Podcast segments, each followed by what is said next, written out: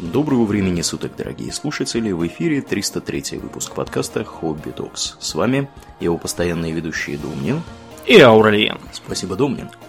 Итак, мы продолжаем отвечать на бесконечный список вопросов, которые нам прислали к 300-му юбилейному выпуску. Э, надеемся, что сегодня мы его добьем, наконец-таки. И сегодня мы рассматриваем вторую часть э, вопросов, которые нам задали наши слушатели во ВКонтакте. Ну что ж, Домнин, давай, так сказать, сразу с места в карьер и поедем. Э, вопрос следующий. Дадут ли современные технологии возможность беспристрастной фиксации исторических фактов, чтобы всегда была возможность самостоятельного анализа и интерпретации без искажения от победившей стороны, в кавычках победившая сторона? И как это может нас приблизить к Оруэллу? Что вот ты думаешь, Домнин, по поводу беспристрастной Но... фиксации исторических фактов? Беспристрастная фиксация исторических фактов прекрасна. Но, э, понимаете, обычно речь идет не про Вопрос, э, зафиксирован факт или не зафиксирован, да, то есть я, например, знаю, что зафиксирован факт э, Второй мировой войны, допустим. Угу. Зафиксирован э, факт, допустим, того, что битву за Москву Советы выиграли, да, и человек, который говорит, что на самом деле ее проиграли, Москву снесли, превратили в озеро и построили из гранита памятник, который задумывалось. Угу. А, тот, э, ну, странный человек, его можно сводить в центр города и показать этот самый гранит, который для памятника был. Мы его заставили немцев э, дома там облицовывать, раз уж притащили гранит. Да, То есть фактами, его назад. Угу. Да, с фактами проблем обычно никаких нет. Все россказни про то, как там все подделали, скрыли, переписали, мы это уже освещали, это сделать очень тяжело. Вопрос в другом. В трактовки, вот как ты пишешь, анализе, интерпретации, без искажения победившей страны. Начнем с того, что чтобы заниматься анализом и интертрепацией без искажений, э, нужно уже одно, чего у многих просто нет, это желание этим заниматься. Угу. А, то есть э, можно очень легко проследить э, стремление людей к анализу на основе разгона всяких э, хайпов в соцсетях и интернетах, когда для проверки какого-либо сообщения про то, что там шок, змея задушила детей циркача и так далее, достаточно сделать э, целых три клика мышкой, но даже на это уже многих не хватает, все начинают тут же строчить в комментариях, э, они умирали истошно крича, подпевая. Да. Давайте гасить змей и всякое такое. Да. Угу. И циркачей запретим, да. на всякий случай. А второе, вот анализ и интертрепация, они требуют определенной подготовки. Мы уже не раз объясняли, что есть такая вещь, как горизонт познаний, исходя из которого каждый человек воспринимает окружающую действительность немножко по-своему. То есть, если человек, к примеру, открывает Гарри Поттера, и э, он там видит, э, скажем, что... Э, он видит, что Эм, например, зовут э, зовут э, одну из персонажей Батильда Бэкшот, да, там была такая. Это та самая, которую Спивак изуродовал, как бог черепаху. Угу. Так вот, почему она Батильда? Потому что само это имя, оно означает э, благосклонный, благоволящий и так далее. И она действительно была благосклонна к главному злодею книги, когда тут был маленький. Э, если вы не знаете, что это за имя такое, то вы не поймете. Если знаете, то вы поймете и что-то такое отмените у себя в голове. Это нарочито такой бессмысленный пример, э, но он уже показывает важность и нужность широкого широких познаний. Ну что и может... кроме того, э, нужно здесь еще вот что сказать. У всех за счет того, что горизонт познания у каждого человека разный, соответственно, этот горизонт познания оказывает непосредственное влияние на то, как вы видите окружающий вас мир. Э, ты вот из Гарри Поттера привел пример, а я вот приведу пример, который произошел со мной буквально два дня назад на работе. У меня там есть соседи вот, по офису, которые как бы другая компания. Вот, и я с ними пошел, значит, фику э, организовал. Это чаепитие с булочками, шведское такое. Вот, и сидим мы такие, разговариваем, разговоры, а там две женщины. Вот, в этой конторе эм, они, значит, продают определенный продукт э, покупателям, своим э, клиентам. И э, в определенный момент времени они из Бразилии. Как бы там девочка одна родилась уже в Швеции, а вторая вот из Бразилии. И, собственно, в определенный момент я думаю, ну, сейчас пошучу. Скажу, типа, вот, а вот не думаете ли вы, что было бы гораздо вам проще, собственно, договариваться вот с, конкретно вот с теми чуваками, про которых вы мне только что рассказали, если бы у вас там был мужик, условно говоря, переговоры от вас вел, от вашего лица. И тетка вот эта бразильянская говорит, да однозначно, да по-любому. Потому что, ну, как бы, ну, вот культура такая вот, а они как раз с бразильцами там договаривались. То есть вот в Бразилии, если ты э, женщина, и ты приходишь и говоришь, я директор, вы договариваетесь со мной, они говорят, нет, нет, нет, нет, мы как бы хорошо, что вы нам тут все рассказали, показали. Э, ну, вы же, вы же, наверное, маркетинговый директор, правда? А вот мы хотели бы еще с генеральным директором поговорить. Он говорит, нет, нет, я директор генеральный. Так, наверное, президент компании да, есть, да? Да, да, да, наверное, же есть какой-то вот дядька-то, с которым мы можем как-то пообщаться. Вот, я-то пошутил, а девочка-то шведская не поняла юмора, угу. потому что у них-то так не принято, и, Домнин, не поверишь, впервые за долгое время меня обвинили в мачизме. Я теперь... Я, а я уже сижу, мне просто смешно. Вот, я начинаю ржать, это, естественно, не помогает, ситуацию никак не разрешает. В общем, потом пришлось объяснять, что я имел в виду отдельно. Uh, да, вот, вот вам, пожалуйста, пример того, как бы, как разные, абсолютно разные могут быть э, мировоззрения и точки зрения. Естественно, они влияют на все, что вы видите и что вы интерпретируете. Возвращаясь к оригинальному вопросу. Да, Таким образом, на самом деле, в 99% случаев никаких э, проблем с фиксацией фактов нет. Архивы по большей части открыты. То, что закрыто, там обычно всякая мелкая ерунда, не имеющая большой роли для таких страшных да. тайн, от которых да. все превратятся в тыкву, да. нету. А вот, вот еще, Домнин, момент, знаешь какой с этим, э, с фиксацией исторических фактов? А вот Понимаешь, в чем дело? Беспристрастная фиксация – это, конечно, здорово, но тут всегда встает вопрос, а что конкретно мы будем фиксировать? Вот у вас произошло сложное событие, там какой-нибудь военный поход. Кто-то куда-то пошел, там что-то случилось, никто не знает, что случилось, да, это надо как-то зафиксировать. Что конкретно из этого мы будем фиксировать? А, типичный пример. Вот, пожалуйста, сражение при Роковоре, а, которое, значит, новгородские князья со своими друзьями отправились э, нагибать э, эстов соседствующих рядом с ними, ну и заодно там разных всяких тевтонцев. Наворовать раков. Да, ну и наворовать у них там, да, да, да, да, там всех убить и награбить разного. Вот. Ну и что ты думаешь? Э, наша новгородская летопись, э, как она там, старшего извода, или как она называется, говорит, что мы победили, а тевтонцы говорят, мы победили. И как бы и, и вроде все правы даже оказываются, потому что события, описываемые там, они примерно как бы начинаются одинаково, а потом начинаются серьезные расхождения. То есть одни говорят, что вот мы тут догнали, там, поубивали кучу народу, вот, тевтонцы говорят, не, не, или ливонцы, не помню. Ну, в общем, короче, немцы какие-то. Э, вот, которые, собственно, рифмованную хронику там эту вели. Э, вот, они говорят, мы убили кучу народу. А русские говорят, ну, знаете, вообще-то мы победили. Вот. И как бы правы на самом деле оба, потому что на поле боя осталась русская армия, а немцы отошли. Но при этом они вырезали э, чертову тучу бояр, там, там 20% бояр погибло новгородских. Mm-hmm. Это, это чудовищные просто потери. Вот. Ну и как бы какая вот тут может быть беспристрастная фиксация исторических фактов, да, потому что что фиксировать-то будем? Обязательно, когда Много вы хотите что-то зафиксировать, да, э, как бы всегда встает вопрос, что конкретно из этого фиксировать. И э, беспристрастно вы это зафиксировать не сможете никак, потому что тот, кто фиксирует, он обязательно будет отбирать эти факты. Отбирать эти факты он будет на основании, во-первых, своего горизонта познаний, во-вторых, за кого он там, за наших, за ваших. Симпатии, антипатии. Да. Так что я, честно говоря, не верю, что да. возможно вообще в принципе какая-либо беспристрастная фиксация исторических фактов. Э, она, конечно, нет, разумеется, исторические факты... Стремиться надо? Стремиться к этому надо, но в любом случае, когда вы читаете любые, любой источник э, с историческими фактами, да, вот, то есть, на самом деле это никакие не факты, да, это просто вот описание того, что случилось, нужно понимать, что кто-то это написал, э, у кого-то был, был определенная, так сказать, точка зрения, и освещались события, естественно, через призму вот, человека, который это все фиксировал.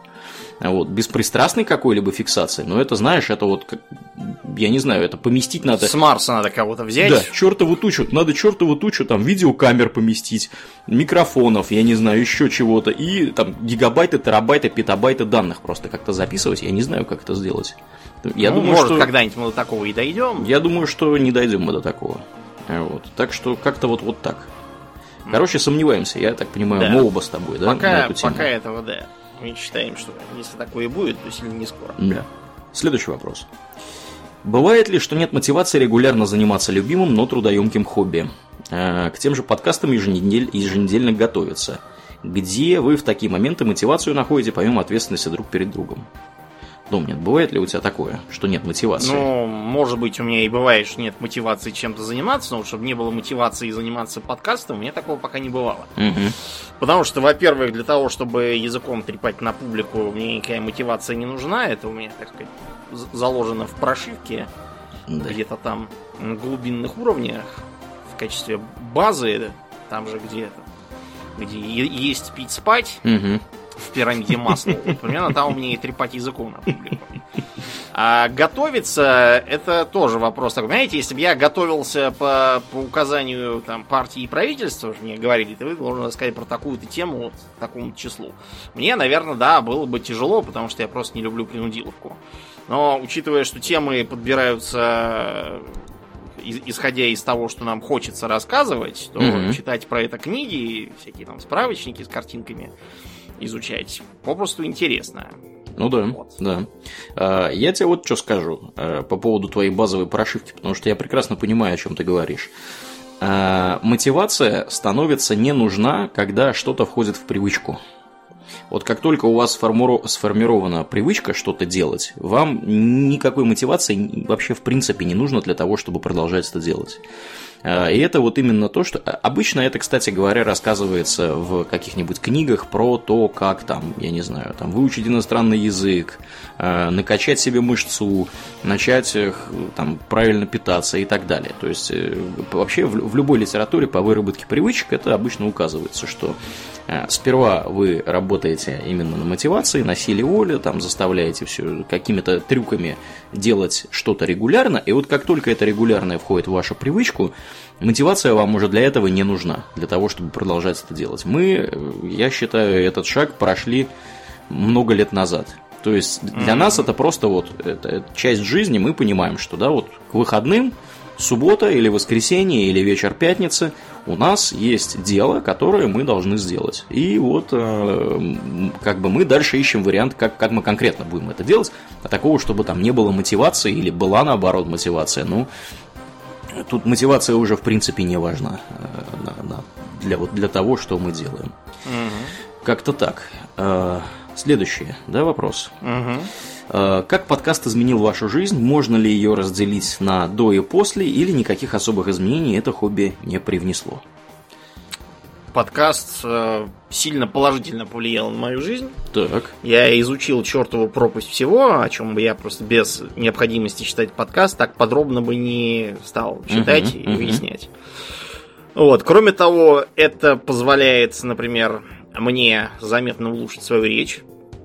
Я даже если просто посмотреть э, несколько лет назад, то, что мы записывали, и то, что сейчас, гораздо меньше мычу, туплю, использую слова паразиты и вообще стал говорить чище. Меньше бубню, к примеру, тоже.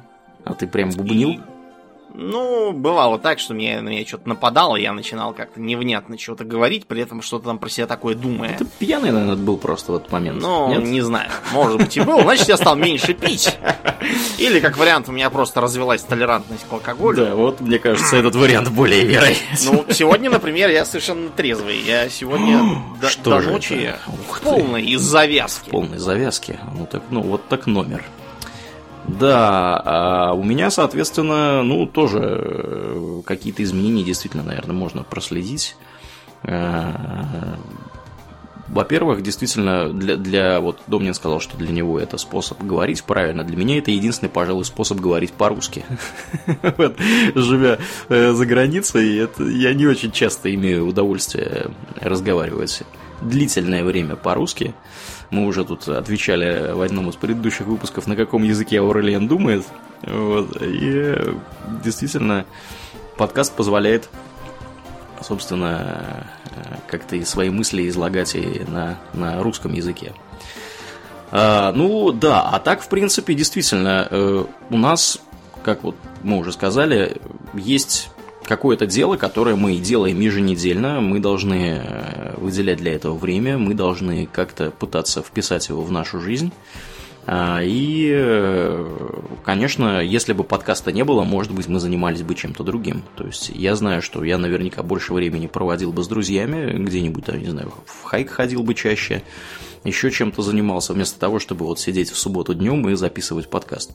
То есть, ну, опять же, поскольку мы уже в это дело вписались длительное время назад, и это вошло в привычку, мы, собственно, не замечаем каких-то больших дискомфортов от этого. Ну, кроме того, что действительно на это уходит достаточно много времени.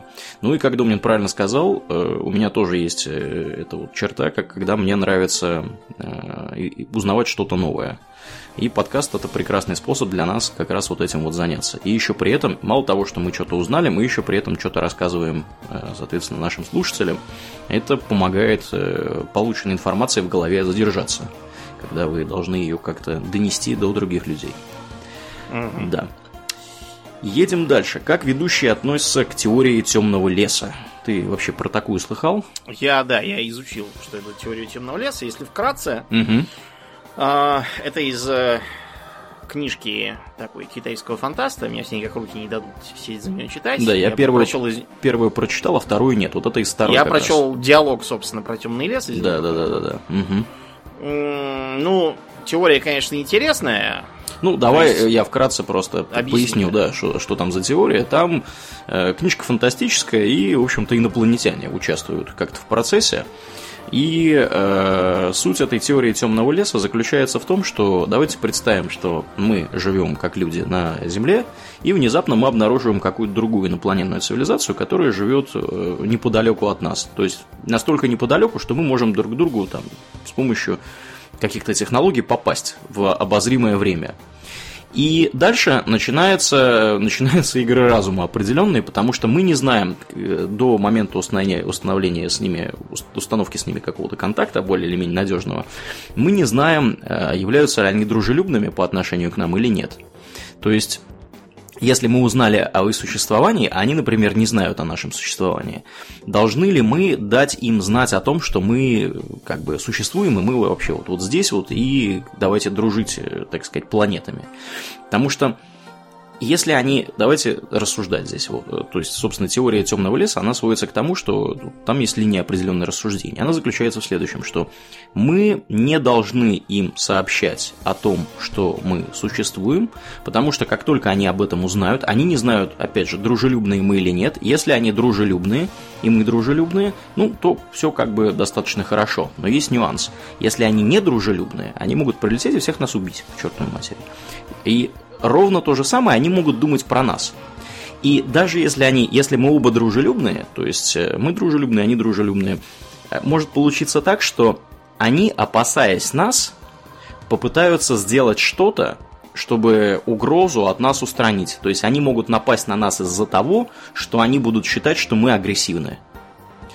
Или что, они, что мы будем считать, что, может быть, они агрессивны, хотя мы сами не агрессивны, но мы решим, что они агрессивны и нападем на них первыми. Да, то есть, и вот, вот эта цепочка, она дальше, как бы вот, э, можно до ее до, до, бес, до бесконечности строить, да, то есть, и никто, в принципе, не может друг другу доверять. Получается в этой ситуации. И из этого делается автором э, вот этой вот книжки вывод, что э, цивилизации, они на самом деле, это, собственно, один из, из разрешений парадокса Ферми, о котором мы говорили ранее в этом подкасте, э, что цивилизации, они на самом деле не выходят на контакт друг с другом, и просто при обнаружении какой-либо другой цивилизации они ее уничтожают под, под корень.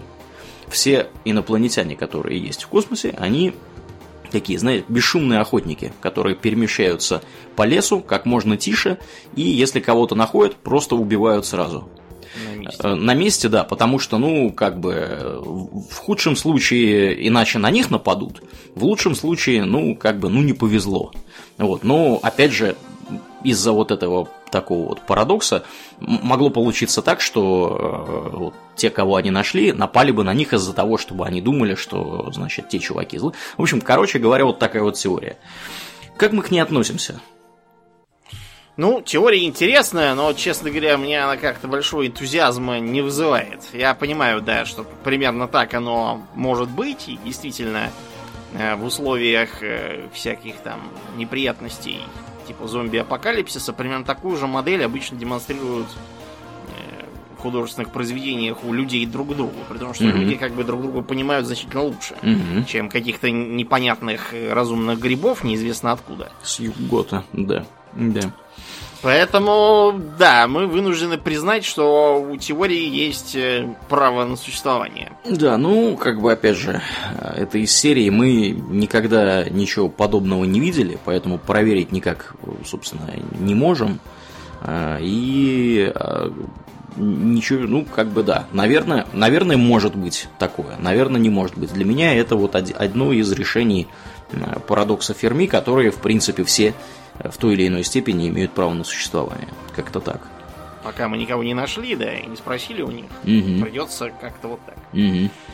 Едем дальше. А, вопрос о переезде за границу, жизни за границей. Планирует ли Аурельен возвращаться в Россию, а Домнин попробовать пожить в другой стране? А, сейчас наблюдается новая волна иммиграции из России в связи с экономическими проблемами и новыми не совсем приятными законами. Что должно произойти в России, чтобы Домнин решил уехать из страны, а Аурельен вернуться домой? Ну, не одновременно, видимо, имеется да, в виду. Да, не одновременно. Потому что, понимаете, чтобы Домнин решил уехать из страны, на страну должен упасть э, метеорит, вот, в стране должен произойти зомби-апокалипсис, что-то вот такого вот уровня должно случиться. Кирдык должен что... произойти. Да, полнейший. То есть я должен потерять физическую возможность здесь существовать. Угу. А вот я никуда не хочу попробовать пожить. У меня единственное Э, относительно поживательная мысль. Это такая, знаете, ленивая мечта, чисто досужая, то есть не э, я не пытаюсь ее как там выполнять, ничего реально не планирую, это просто так, для угу. того, чтобы после обеда насыпать в голову пофантазировать. Так. Приятным. А это на зиму, как, знаете, как гуси, да, улетать на юг куда-нибудь э, и где-то месяца четыре зимних проводить в теплых краях. климате, mm-hmm. да, после чего возвращаться обратно. Потому что я, например, сейчас вот, я выхожу из дому, я только что выходил пробежаться, mm-hmm. я просто вот иду и, и, и офигеваю просто в хорошем смысле, я просто э, пью теплый летний воздух, вот, запах э, листьев, смотрю на деревья, которые там зеленые, всякие цветочки, лепесточки, травку. Угу. Нигде никакого снега, не завывает ветер, я не шаркую, не поскальзываюсь из-за того, что везде наст, э, гололед и тому подобное. Не надо нанести три пуда одежды на себе, я вот просто счастлив. Ну, короче, все понятно, да, да, да. Я То есть, те, единственное, я, это климат. Я тебе вот что скажу э, по поводу вот такого вот, о, чем ты сказал про климат. Я нередко слышу такие разговоры, и обычно они э, происходят от людей, которые либо живут в России длительное время, да, ну, с рождения, собственно, всю жизнь живут в России, и куда-то хотят поехать, э, жить в теплые края либо людей с юга Европы, которые в Швеции просто приехали сюда по работе, тут немножко подзаработать денег, а потом куда-нибудь дальше уехать, там, не знаю, во Францию, там, ну, в какую-нибудь достаточно умеренно теплую страну, но не совсем дыру, как, например, там Испания, Италия, Греция, где, как у меня, да, на работе шутят, там, наверное, что-то в воду добавляют. Средиземное море, видимо, как-то на людей влияет, потому что там никто не хочет работать. Это, опять же, это не мои слова, это вот у меня на работе есть мужик, который это говорит. И мы с ним нашли одну единственную страну, приличную, Э, европейскую, которая находится на Средиземном море, э, он просто сказал, что типа все страны там ужасные, там ленивые люди, никто ни хрена не работает, там никто ничего не хочет делать, там постоянно экономические проблемы. С этим спорить трудно, потому что если мы возьмем Испанию, Италию, Грецию, там все вот эти государства, которые находятся, э, уж Албания, это то же самое. То есть там, да, там что-то явно не совсем складно, как на севере Европы. Вот. Нашли одну единственную страну, угадаешь какую, которая не имеет этих проблем? Дай-ка я подумаю. Кипр? А, нет. Кто, кто, кто там еще такой был хороший, кто не имеет? Монако. А, да-да-да-да. Ну, Монако это такая, знаете, да. Страна специфическая очень. Потому что тоже юг Франции, тоже там э, как бы э, да, достаточно сомнительное дело. В общем, единственная страна, которая пришла нам на ум, из которой согласился мой коллега, что да, Монако это исключение. Вот. Так вот, к чему я это все рассказываю? Я рассказываю это к тому, что смотри на это так. Я как человек, который любит э, холодный климат, я, в принципе, как бы, я не против теплого климата тоже, я просто не люблю, когда жарко. Смотри на это так. Вот у тебя есть возможность наслаждаться э, в разное время года э, и холодным климатом, и теплым климатом. Можешь и на снег посмотреть, и на цветочки, и птичек, и всякое такое летом. И за счет того, что у тебя каждый год происходит смена вот этого всего дела, то есть сперва тебе там жутко холодно, зубы стучат и так далее, потом тебе тепло, все светло, солнышко, там можно купаться и так далее, ты начинаешь больше ценить то, что у тебя есть когда оно у тебя есть. То есть вот лето, оно для тебя выглядит ярче, чем оно было бы, если бы оно было постоянно. То есть э, я вижу это вот таким образом. То есть именно из-за того, что после лета обязательно будет там осень, зима, а потом весна, там холодно, Э, вот, неприятно и всякое такое, хотя, конечно, в этих, э, так сказать, э, в, эти, в это время тоже есть свои плюсы. Вот. Ты просто лучше начинаешь, больше начинаешь ценить то, что у тебя имеется вот в, в конкретно текущий момент. Я считаю, это очень важно. Вот. По поводу того, что Аурелен, планирует ли Аурелен возвращаться в Россию, ну, как бы, ну, пока нет. Но, знаете, жизнь, она вообще-то длинная, я не могу исключать такой возможности. Сказать, чтобы, чтобы ты куда-то планировал прямо там с детства уезжать да, тоже? Да, так, ну, Нельзя. действительно, вот если бы вы меня 7 лет назад спросили, потому что я в Швеции обитаю уже 5 лет, в августе будет этого года 5 лет, а, если бы вы меня 6 лет назад спросили, планирую ли я уехать в Швецию, я бы вам сказал, да вы что, совсем того? Какую Швецию? Какая Швеция? Вот, а что вы городите? Так что да, поэтому, ну, как бы жизнь очень непредсказуема. Я не исключаю возможности, что я в определенный момент захочу вернуться в Россию или захочу поехать куда-то дальше. Э, ну, опять же, вот видите, у нас с Домнином несколько разная позиция. Мне как-то приключений каких-то хочется в жизни, видимо. Вот, я тут разъезжаю по местам по-разному. Домнин, он больше любит, чтобы все было стабильно, обстоятельно. Ему эти глупости ну, не приключения нужны. Домнин тоже любит. Так что куда-то поехать, вот, чтобы сделать дело и вернуться, это за милую душу. Ага. А прям вот, что я собираюсь сидеть там на хуторе и никуда не выходить, нет. Угу. Куда-то ехать в командировку, могу хоть на месяц поехать, да, да но... После, я заметил, что после командировок я приезжаю и такое все, как, э, как будто, знаете, туристы, когда приезжают, такого, и как все круто, какие широкие улицы. Угу и даже мерзкий памятник Петрову кажется... Общем, не, не настолько мерзким. Даже, даже симпатичным каким-то. Ну, Ты, кстати, заговорил про мерзкий памятник Петру. Только сегодня я увидел у нас ВКонтакте, нам написал один из наших слушателей, что у нас с тобой приятные и, как там, не помню, милые голоса. То есть не вот эти вот жабьи голоса. Насколько, насколько у людей разная восприятия, да, голосов. Mm-hmm. То есть кто-то, кому-то наши голоса кажутся жабьями, а кому-то достаточно приятными. Кому-то, да, вот. соловьиными. Так что да. Так что да, как-то так. А, едем дальше. Сколько вы зарабатываете на подкастах и стоит ли начинать пробовать этим заниматься в 2019 году? Но чтобы узнать, сколько мы зарабатываем на подкастах, достаточно просто открыть наш Patreon, и да. там это будет написано русским а, по белому. Да, да черным, черным по белому. Сейчас вот я открываю специально для. Угу. Значит, написано, что мы зарабатываем 854 доллара в месяц. Да, ну, на самом деле, конечно, эта сумма всегда колеблется, потому что каждый месяц кто-то отваливается, кто-то новый приходит. Да в таком вот духе. Но, опять же, надо понимать, что подкаст это не бизнес. Да, то есть вот э, пробовать заниматься подкастингом, безусловно, стоит. Э, э, пробовать зарабатывать на подкасте лучше не надо.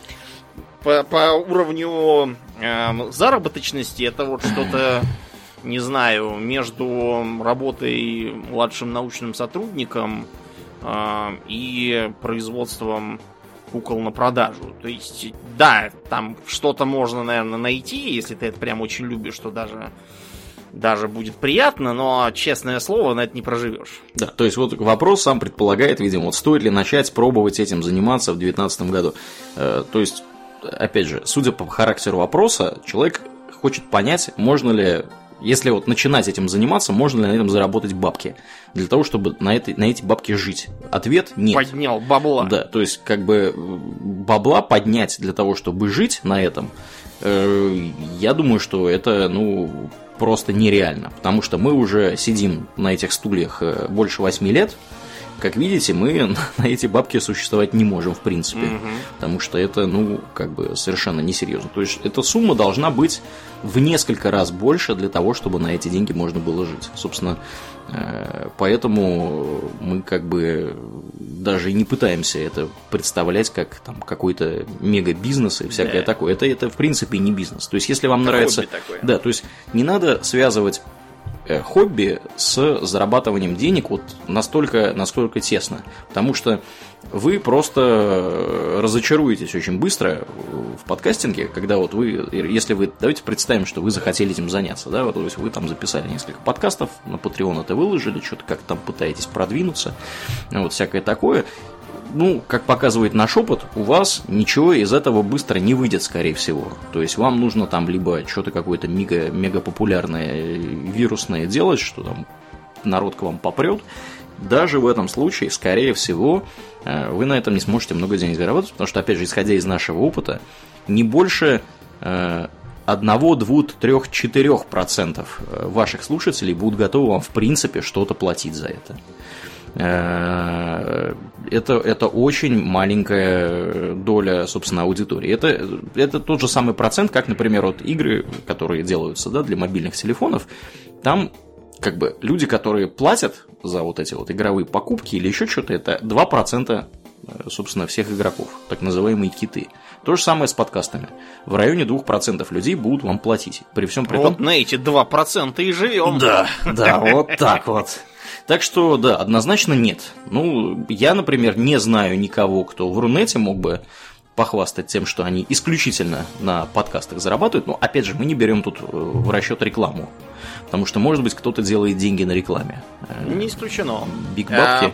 А, угу. Да, кроме того, не будем забывать, что есть такой обидный термин, как авмяк. Это, это не что? про подкастинг непосредственно, это про... Авмяк это сокращение от фразы «А вот мой Яндекс кошелек». Mm. Э, да, это, это таким образом называют всевозможных интернет-попрошаек в, в соцсетях. Как правило, почему-то эти граждане, э, наверное, где-то 80% из них это граждане глубоко оппозиционные всему подряд. Они куда ни приезжают, они тоже делаются оппозиционными всему. Вот. Э, а 20% это просто какие-то нищие паразиты. Недавно вот наделал шуму воззвание там какое-то. Некая Надя, так. Которая, которая что-то там не по силам управлять денежными потоками, и которая живет в каких-то там храмах и ашрамах в дешевой за границе. Вот, и она путешествует в такие места, в которые мы даже не попадем, и вот поэтому мы должны подать копеечку, чтобы она не, работала и ездила по шраму. Угу. Это просто такое, знаете, как вот Мараховский про это высказался, комбинация из а, или не Мараховский, ну, короче, кто-то умный высказался, потому что это комбинация из вот этих вот древних нищих, которых люди подкармливали э, в расчете на то, что нищие, они как бы живут там же, где и Фатум, да, угу. где юродивые, слепая... Да, юродивых таких, если угу. их подкармливать, да, то Фатум, соответственно, к ним будет более милостив следующую эпидемию чумы. А вторая часть это вот такое вот э, престижное безделье, когда там всякие ну нувориши и дворяне ничего не делали демонстративно, потому что они жили на ренту, рантье. Угу. То есть это вот сочетание этих двух э, э, образов из прошлого, и оно очень идиотское. Не надо таким быть. Это я просто так, к, к слову, о том, что зарабатывать желательно работой. Ну, как бы я не вижу ничего плохого в том, если вы, что вы зарабатываете там, я не знаю, вы заработали кучу бабок, как-то их там успешно куда-то вложили, и теперь живете на эти проценты. Да, это, это... я просто к тому, что да. попрошайничество в интернетах, оно не является работой. Да. Да. Ну, как-то вот, вот так. Поэтому скорее нет, чем да, э, насчет зарабатывания на подкастах. Но, опять же, повторюсь, если мы говорим про какие-нибудь американские Соединенные Штаты, где аудитория подкастов гораздо более широкая, там Богаче. я полагаю, что это в теории, по крайней мере, это возможно. На просторах Рунета я не знаю таких людей, которые вот зарабатывали бы что-то прям мега много. Едем дальше. Есть ли у славных ведущих люди, на которых они хотели бы равняться? Если нет, то кто из исторических личностей им симпатичен? Домнин очень осторожно отвечай на этот вопрос, потому что иначе тебя обвинят в том, что ты... Потому что я маоист, э, чегеварист, э, не знаю, кто там еще. Чингизофил, и там, я не знаю. Чингизист, да. Чингизист, Э, да. Значит, на самом деле, наверное, первым человеком, на которого хотел равняться, вот прям с самого детства, это вот Аурелиен.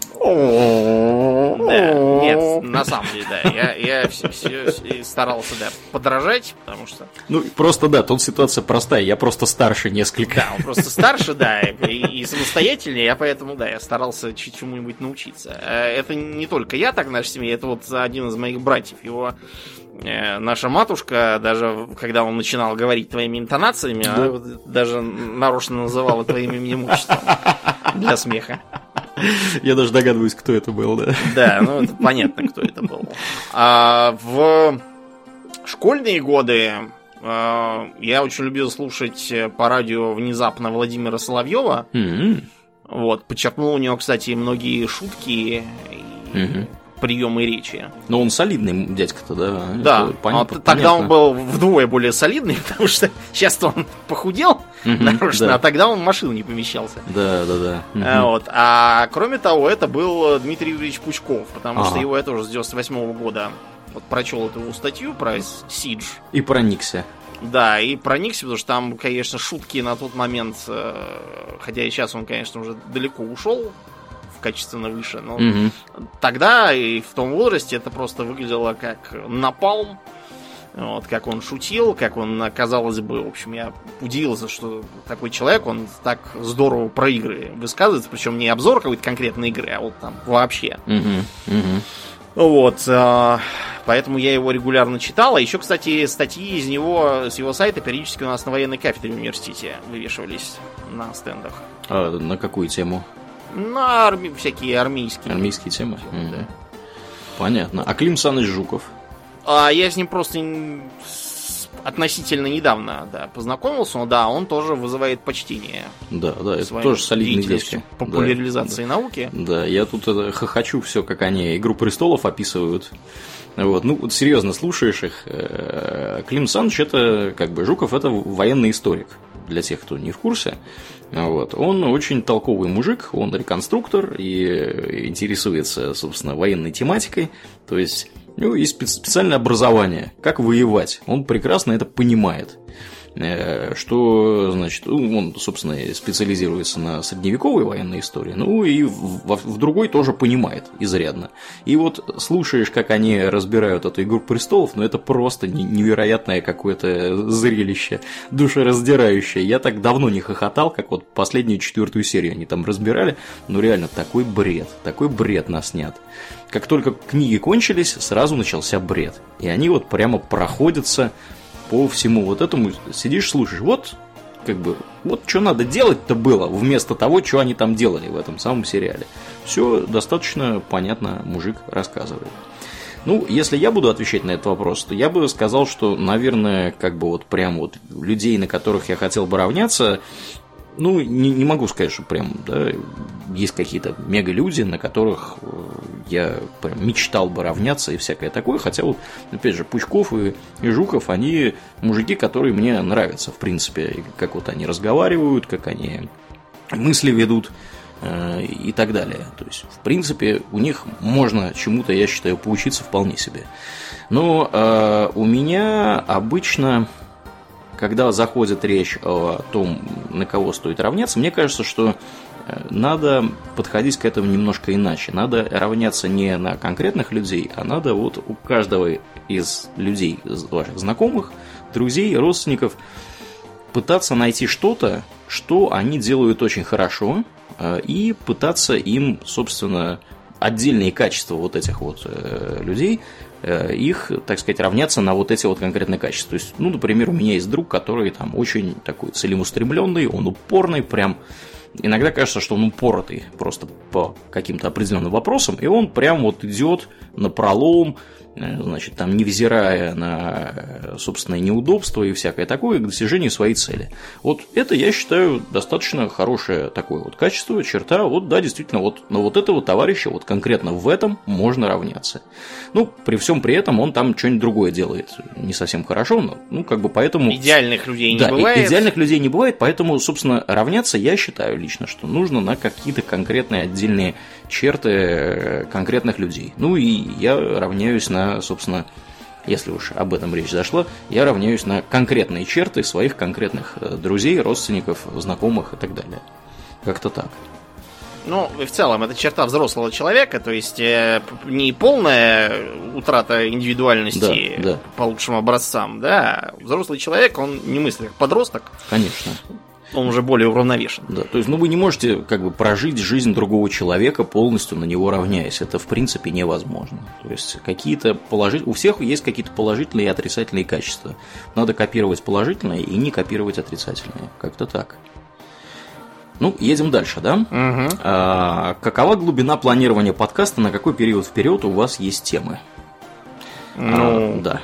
Э, Тем полным-полно, да я даже не знаю, на какой период. Там, на полгода, наверное, вперед ну, точно. Это как, как минимум на полгода. У нас большой бэклог этих тем. Э, мы его ведем уже много лет. Некоторые темы у нас там отлеживаются годами, и это не шутка. Э, например, тема про вторую часть подкаста по Старкрафту, она у нас вызревала два года. Э, вот, по разным причинам. И также есть у нас темы, которые еще дольше там лежат. Вот. Мы просто либо не знаем, как к ним вот сейчас подойти, либо там, не хотим этим заниматься. Вот, например, вам типичный пример. Плоский мир Дерри Пратчета. Вот. Э, мы про него ведь, по-моему, еще не делали подкаста, правда? Поправь меня, если я ошибаюсь. Mm, За эти 300, да. 300 выпусков с копейками. Э, при всем при том, что я, например, в принципе читал эти книжки, ты, я так понимаю, тоже несколько знаком э, с тем, что там происходит. Угу. Я, да, я как раз недавно буквально собрался, взялся, взялся за это дело, закачал на телефон, изучаю да, в, да. В процессе езды в транспорте. Угу, вот. Но при всем при этом мы еще не записали, потому что, ну, как бы не, не, попалось нам, собственно, Э, тут как бы как, как вообще темы эти подбираются, да, да, немножко давайте про это тоже скажем. Вот у нас есть этот список. Из него тема должна нам, во-первых, попасться на глаза, когда мы э, готовимся к голосованию. То есть у нас всегда происходит голосование. Ну вот с изменением, значит, системы наград у Дона Патреона у нас там голосование приобретает некоторые новые черты, то есть там станет интереснее. Так вот, э, мы берем три темы всегда, э, выставляем их на голосование, одна из них побеждает, мы, соответственно, про нее рассказываем э, в очередном подкасте. Голосование происходит обычно мы записываем выпуск и начинаем голосование не за тему следующего выпуска, а выпуска через неделю то есть за две недели фактически. Mm-hmm. Для этого, почему это сделано? Ну, очевидным образом, во-первых, люди имеют э, время, то есть люди целую неделю могут голосовать за тему, а потом у нас есть еще одна неделя, чтобы подготовиться, собственно, вот к этой теме. То есть мы стараемся заранее определять, что вообще у нас происходит. Это, кстати, вот еще вам один лайфхак, если вы вдруг хотите быть осведомлены или принимать участие, собственно, в голосовании, Э, приходите к Дону Патреон и заносите. Там можно очень даже понять, что будет дальше происходить в течение там, ближайших двух недель. Э, вот. Э, ну и после того, как какая-то тема у нас выбыла из списка голосовавших, потому что мы ее осветим в следующем выпуске, мы ее заменяем новой темой. Ну, иногда мы меняем там темы вообще в принципе. То есть, если какая-то вот из трех тем у нас стабильно набирает мало голосов в голосовании, мы ее просто э, немножко, так сказать, под сукно убираем назад. То есть, либо отлежаться подольше, либо э, вообще ее не рассматривать. Либо иногда бывает так, что мы ее в экстру да, вставляем да. своим произволом, так сказать, угу. когда мы видим, что тема интересная, в общем, народу, но всякий раз и то не везет, то еще чего-то. Да чтобы не получалось совсем дискриминации меньшинств. Да, ну и, естественно, темы мы стараемся брать такие, которые, во-первых, интересны нам самим, а во-вторых, мы считаем, будут интересны людям, то есть о которых можно интересно рассказать. Поэтому, если там, я не знаю, что-то брать глубоко специфическое, что может быть интересно кругу, э, очень узкому кругу людей, там, я не знаю, особенности эфесов, мечей, я не знаю, 16 века, э, юго-восточной Европы. То есть, ну, об этом бессмысленно рассказывать.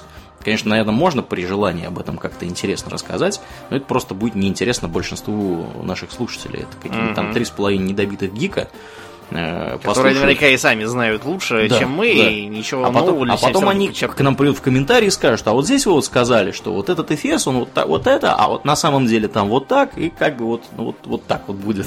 Да. Поэтому, поэтому такие темы все-таки, да, они слишком узкие, глубокие, мы не гении во всем. Да, да. мы такие вот э, по верхам эксперты по всему скажем так, в некоторых э, вопросах. Дилетанты широкого Дилетанты, вот именно, да. Как меня учили в университете. Да, ну, собственно, мы продолжаем этим, так сказать, заниматься. Э, я думаю, мы ответили на этот угу. вопрос. Далее. Как вы представляете недалекое будущее с горизонтом 10 лет? Какие технологии разовьются, какие могут появиться? Ну, давай, жги, думаю. Ну, давайте прикинем. Значит, э, я считаю, что, во-первых, сохранится э, текущий тренд на миниатюризацию э, вычислительной техники, mm-hmm. то есть на появление все более мощных и при этом тонких и звонких, вероятно, даже гибких в будущем э, мобильных устройств, которые уже будут не столько телефоны, не столько компьютеры, сколько вот что такое фантастический такой вот мультитул такой будет как бы. Mm-hmm информационный. Я думаю, что хотя сейчас пока еще VR и дополненная реальность как-то под, попритихли, то есть вот, например, про э, всякие Google Glass и тому подобное давно уже ничего не слыхать. Да он сдох. Да. И они зарыли эту стюардессу благополучно. Да. Насколько а... я знаю, по крайней мере. Угу. Но, наверное, к этой теме все-таки еще вернемся. Ну, это знаешь, да, я с тобой согласен в этом. Это вот как с AI, да, с, с этим, с искусственным интеллектом. Угу. Тема эта длится с 50-х годов прошлого века. И она постоянно то, там даже терминология есть соответствующая, там AI Winter, AI, значит, э, то есть там было несколько зим этого самого искусственного интеллекта, когда народ сперва на хайпе туда в эту тему ломился, Потом, э, собственно, затык. происходил затык, потому что не было либо технологий, либо быстрых компьютеров, либо там, не знаю, математический аппарат не соответствующий был. И то есть интерес к теме падал резко. Это называется AI Winter, так называемая, да, то есть зима искусственного интеллекта. И таких зим было, по-моему, то ли три, то ли вот четыре.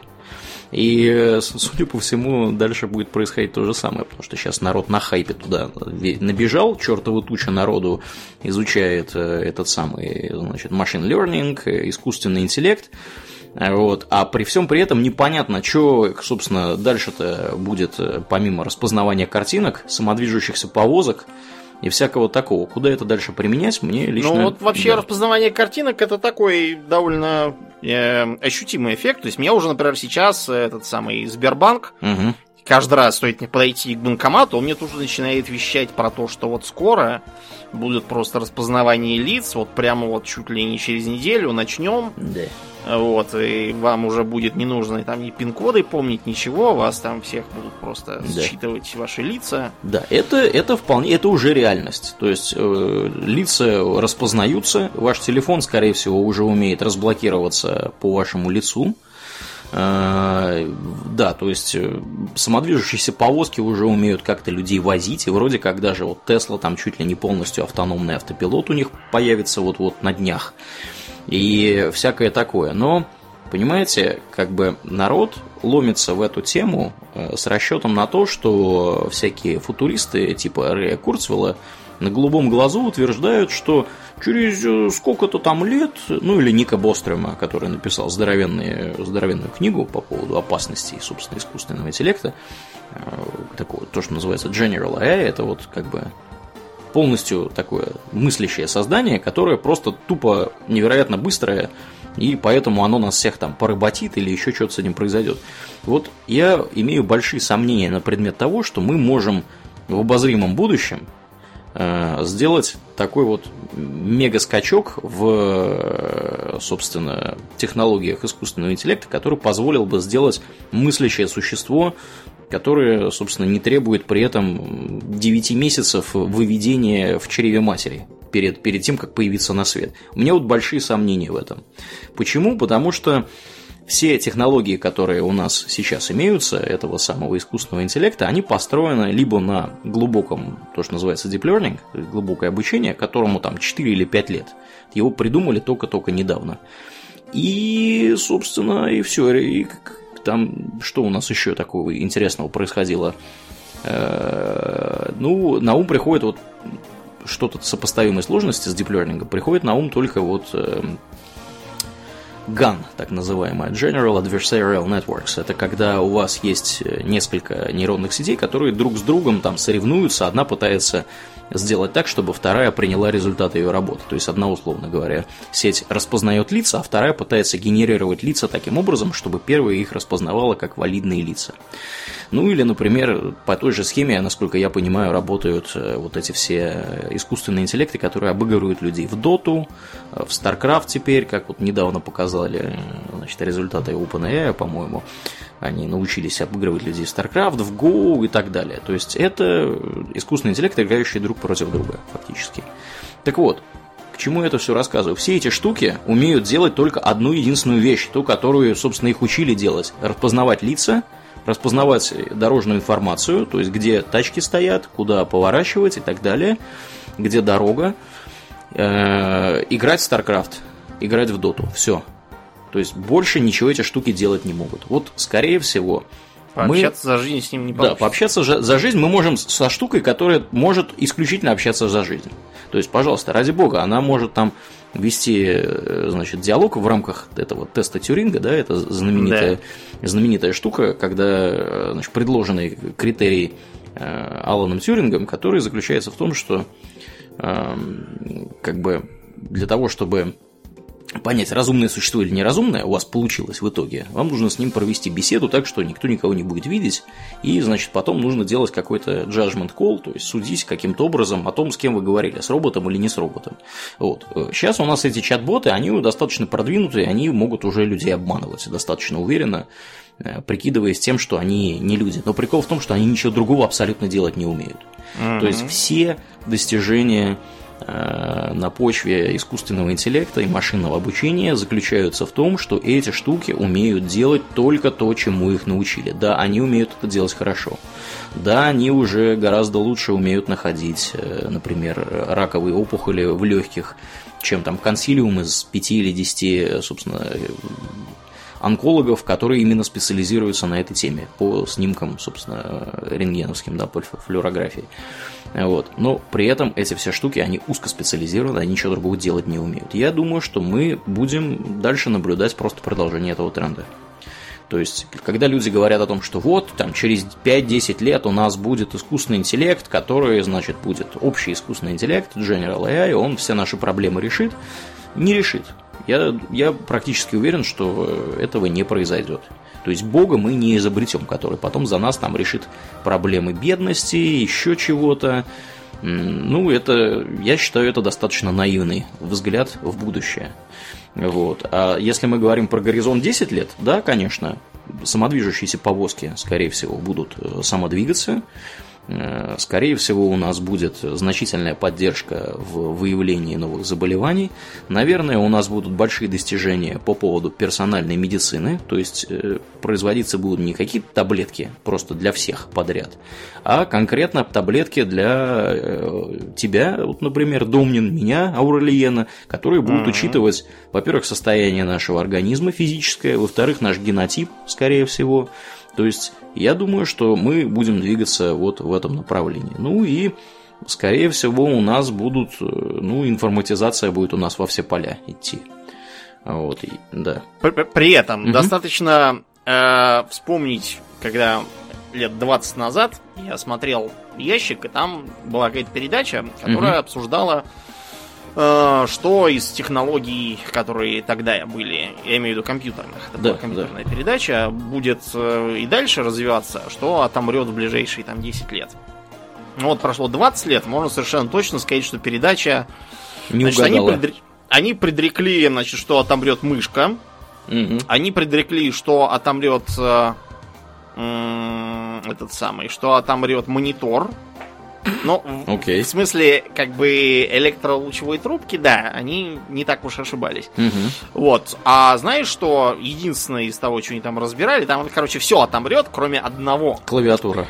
Нет, клавиатура тоже. Тоже отомрет. Сидером. Сидером не отомрет никогда. Ну, вы поняли, да? Гениально. То есть, такие передачи, я с тех пор, я когда их смотрю, я так все наоборот всегда воспринимаю, что они говорят. Потому что, да, если кто-то всю- жизнь жил в ските старообрядцев в Сибири, мы напоминаем, что оптические диски давно уже того Кончились. отдали концы, да, в связи с распространением быстрого интернета. Ну, я тебе, Wi-Fi. я тебе вот что скажу. Вот в моем лично, э, на моем опыте работы э, с 2011 года, то есть уже 8 лет как, мышкой я практически не пользуюсь на работе. То есть для меня мышка отмерла. И длительное время я вообще ее в руках даже не держал. Я стал ее держать в руках, когда у меня появился ноутбук, собственно, с Windows. И я на нем играю теперь в видеоигры. Вот. э, До этого я, собственно, несколько лет, в принципе, мышью не пользовался. Поэтому, ну, они немножко угадали э, для конкретно меня, что мышка отомрет. Мне гораздо удобнее трекпэком- трекпэдом пользоваться, потому что на маках они прям огонь, они очень хорошие на маках.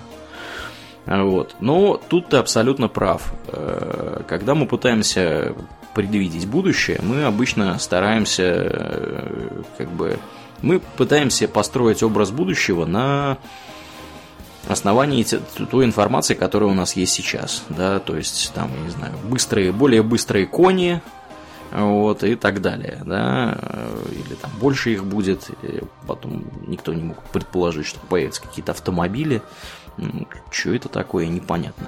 Ну и в эту же струю попадают люди, которые там говорили о том, что с появлением телевидения отомрет радио, или с, появ- с появлением интернета отомрет телевидение. Или, я не знаю, еще какой там, я не знаю, с- появлением мобильных телефонов отомрут городские телефоны. Да нифига подобного. Все, что, собственно, радио никуда не делось. То есть, да, его стали меньше слушать, но оно теперь находится в какой-то конкретной вполне нише. То есть, я юзкейсов вижу два, например, для радио с появлением телевидения, естественно. Во-первых, это в машине, когда вы можете что-то слушать, но смотреть вам надо на дорогу. Вот. А во-вторых, когда вы что-то где-то делаете, просто руками, вам что-то бубнит по духу, вам не важно, телевизор это, радио и так далее, вы просто хотите что-то послушать. Вот в этом юзкейсе радио тоже работает. То же самое с телевидением и интернетом. То есть все наши изобретения, которые появляются, они полностью, скорее всего, не сдохнут. У них будут какие-то э, узкоспециализированные юзкейсы, в которых они будут э, использоваться. Вот. э, Как-то вот, вот так вот. Ну, например, там недавно я видел статью в интернетах, где говорили, что мобильные телефоны скоро умрут, все будет там на, на часах на каких-нибудь. Да нифига они не умрут. Мобильные телефоны, я думаю, с нами очень надолго теперь. То есть, да, может быть, появится что-то более удобное, чем мобильный телефон, может там какие-то импланты в мозг, хотя я очень сильно в этом сомневаюсь. Э, Но, тем не менее, э, всегда будет какой-то конкретный use case для мобильных телефонов, там, который будет для них хорош. Я не знаю, им будут пользоваться доставщики почты UPS. Или им, ими будут пользоваться там, я не знаю, черт знает кто. Но, тем не менее, кто-то ими пользоваться будет. Так что как-то вот, вот так. Ну, а если вот бабки подбить, да, горизонт 10 лет, ну, скорее всего, да. Вот, как мы сказали, самодвижущиеся машины, э, лучшая медицина с учетом генетики, может быть, не только, то есть более продвинутые лекарства и так далее. Э, Что-то связанное у нас с космосом и более, дешевым, более дешевой доставкой вещей на орбиту. Э, И, э, наверное, будут технологии развиваться именно вот такого, знаешь, медицинско-здорового образа жизни характера. То есть, э, я думаю, что всякие фитнес-трекеры в лице часов, может быть, какой-то, каких-то дополнительных устройств, которые будут что-нибудь считать, что-нибудь отслеживать, э, замерять э, датчиками состояние тела человека, скорее всего, вот, как мне кажется, поскольку люди, собственно, заботятся о своем здоровье, и люди думают о том, как они... Никто не хочет умирать, все хотят пожить подольше. Поэтому я думаю, что это будет пользоваться определенной популярностью, технологий, которые будут, собственно, отслеживать физическое состояние человека, может быть, сообщать об этом э, его врачу или там экстренным службам. Я так подозреваю, что они будут развиваться и дальше. Ну что, едем mm-hmm. дальше? Давай дальше. Дальше философский вопрос. Какие ошибки вы совершали, менялись ли ваши убеждения в связи с новой информацией и открывшимися фактами? Ну, вопрос, так сказать, риторический, вторая часть, по крайней мере. Да. Мне но... кажется, для любого здравомыслящего человека, если открываются новая информация и новые факты, то убеждения, наверное, могут поменяться. Да, должны меняться. То есть, если этого не происходит, то человек просто редкостно глупый. Да. Вот, и он не поддается ни, ни на какие доводы. Такие люди, да, существуют. Вот достаточно вспомнить, как Стивен Кинг жаловался. Угу когда ему какая-то тетка сказала, что типа я вот не очень люблю ваши ужасы, потому что сам я не люблю хоррор, а вот зато я читала хорошую книгу «Побег из Шоушенка», вот гораздо лучше, чем ваша. Она говорит, так это тоже моя книга, а нет, не ваша, и ушла. Потрясающие идиоты, конечно, попадаются на свете, но мы надеемся, да. что мы не всем такие. Да. Ошибки. Да. Ну, я совершал кучу ошибок, и главным образом это была куча ошибок из-за того, что у меня был очень и местами остается очень ограниченный опыт и фантастические представления об окружающем мире. Вот. Связано это было с тем, что я был очень э, таким э, ребенком, ну не то что домашним, а скорее просто уж очень интровертным и мало, мало общавшимся mm-hmm. с окружающими сравнительно, да, и непонятно было, откуда черпать информацию об окружающем мире. Я поэтому э, очень ну, вот первый раз, когда я это осознал, было, когда я поступил в университет. Так. В смысле, не когда я пошел в университет, а вот именно ко мне сказали, все, вы приняты. И я, эм, помимо того, что, ах, как круто, просто, я был, наверное, самый, самый, самый счастливый вот со времен рождения, тогда это был пик. А вторая была мысль, какой же я был идиот. А, что я верил, что поступить в университет так трудно, что кругом все действительно там что-то надрываются, подрываются, э, платятся миллиарды долларов взяток, э, все, все просто э, все погибнуть готовые, чтобы поступить, а я вот ничего там особо не напрягался, mm-hmm. боялся, что мне тем более уже ничего не светит, и шел чисто так чтобы попытаться и сказать, я хотя бы попробовал. Угу. Вот, я поэтому очень сильно разозлился на себя и на некоторых окружающих за то, что они мне внушили совершенно нереалистичные и стоившие мне изрядных нервов представления о жизни. Ну и дальше было примерно так же. Когда я, э, допустим, в университете учился, тоже я к середине обучения понял, что надо было, например, не соглашаться на арабский язык, а попытаться перевестись на китайский, допустим. Угу. Что вместо того, чтобы идти э, работать куда посоветовали дома, надо было не тратить время, а заняться работой фрилансом, там всяким э, репетиторством, переводами, и, короче, вообще самому решать свои проблемы, а не ждать, что я там, как в Японии, в какой-то там куда-то запишусь и там буду десятилетиями сидеть. Ну вот, примерно такие ошибки. Да, ну, естественно, я тоже наделал разных ошибок в своей жизни, э, разной степени тяжести. А на ум сразу приходит, например, моя эпопея с аспирантурой. Когда я работал сперва, скажем так, по финансово-экономической, скажем так, части своего образования, и потом решил, то есть я уже рассказывал, да, что у меня есть образование. Я экономист-математик, собственно, по первому образованию. По второму образованию я финансист. И после вот второго образования я еще решил пойти в аспирантуру тоже по финансовой части. Я проучился там два года, я написал черновик, э, собственно, вот этой вот рукописи аспирантской. Вот, и сдал э, необходимые экзамены. Ну, там так получилось уже, что мне нас там уже просто нечего было абсолютно ловить. Э, потому что к тому моменту, когда я вот этим всем занимался, то есть я в аспирантуре, ко второму году аспирантуры, я уже давно не работал э, абсолютно по тематике моей, собственно, аспирантской работы, диссертации, да. То есть я уже длительное время занимался совсем другими вещами. И в определенный момент я просто понял, что мне это не нужно, что это очень много потребует времени и сил для того, чтобы ну, защититься, какие-то публикации опубликовать и так далее и тому подобное. Э, мне хватило, слава богу, ума для того, чтобы это дело прекратить. Вот. Несмотря на вложенные силы, средства и так далее. Там, как я вот смеялся, рассказывал Э, своим друзьям, говорю, вот некоторые друзья купили себе машину, а я вот, например, купил себе половину аспирантуры, которой я не доучился. То есть, э, конечно, ошибки, ошибки в жизни случаются, они бывают разной степени тяжести. И э, тут важно, я считаю, два момента. Момент первый – это уметь понять, что то, что происходит, должно прекратиться. То есть, э, то есть нужно... Вот прямо сейчас. Да, вот либо прямо сейчас, либо вот в самом непосредственном будущем, потому что бывает иногда так, что там люди, например, работают на работе, которая им очень не нравится, они постоянно в стрессе, они постоянно там находятся в каком-то ужасающем Или им не платят зарплату. Им не например. платят зарплату, да, например.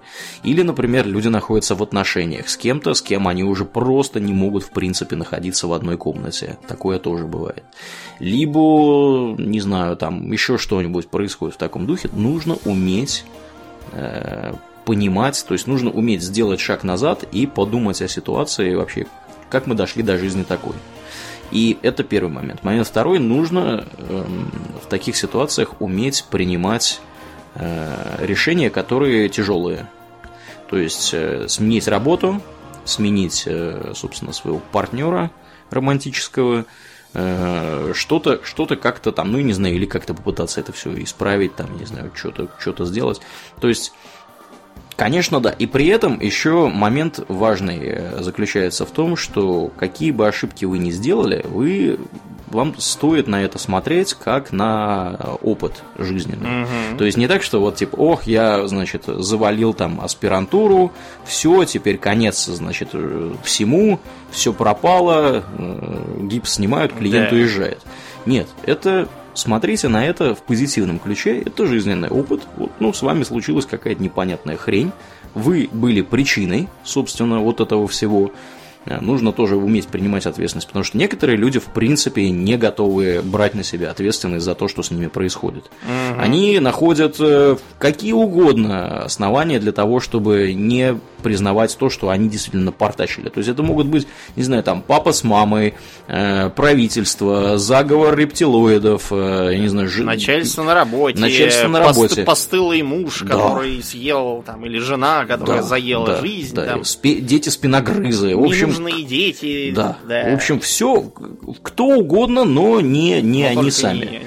То есть э, это очень, конечно, да, это, наверное, в теории такое может быть, но опять же, в подавляющем большинстве случаев люди, если они оказались в какой-то ситуации, они туда попали в эту ситуацию благодаря тем решениям, которые они принимали в своей жизни сами.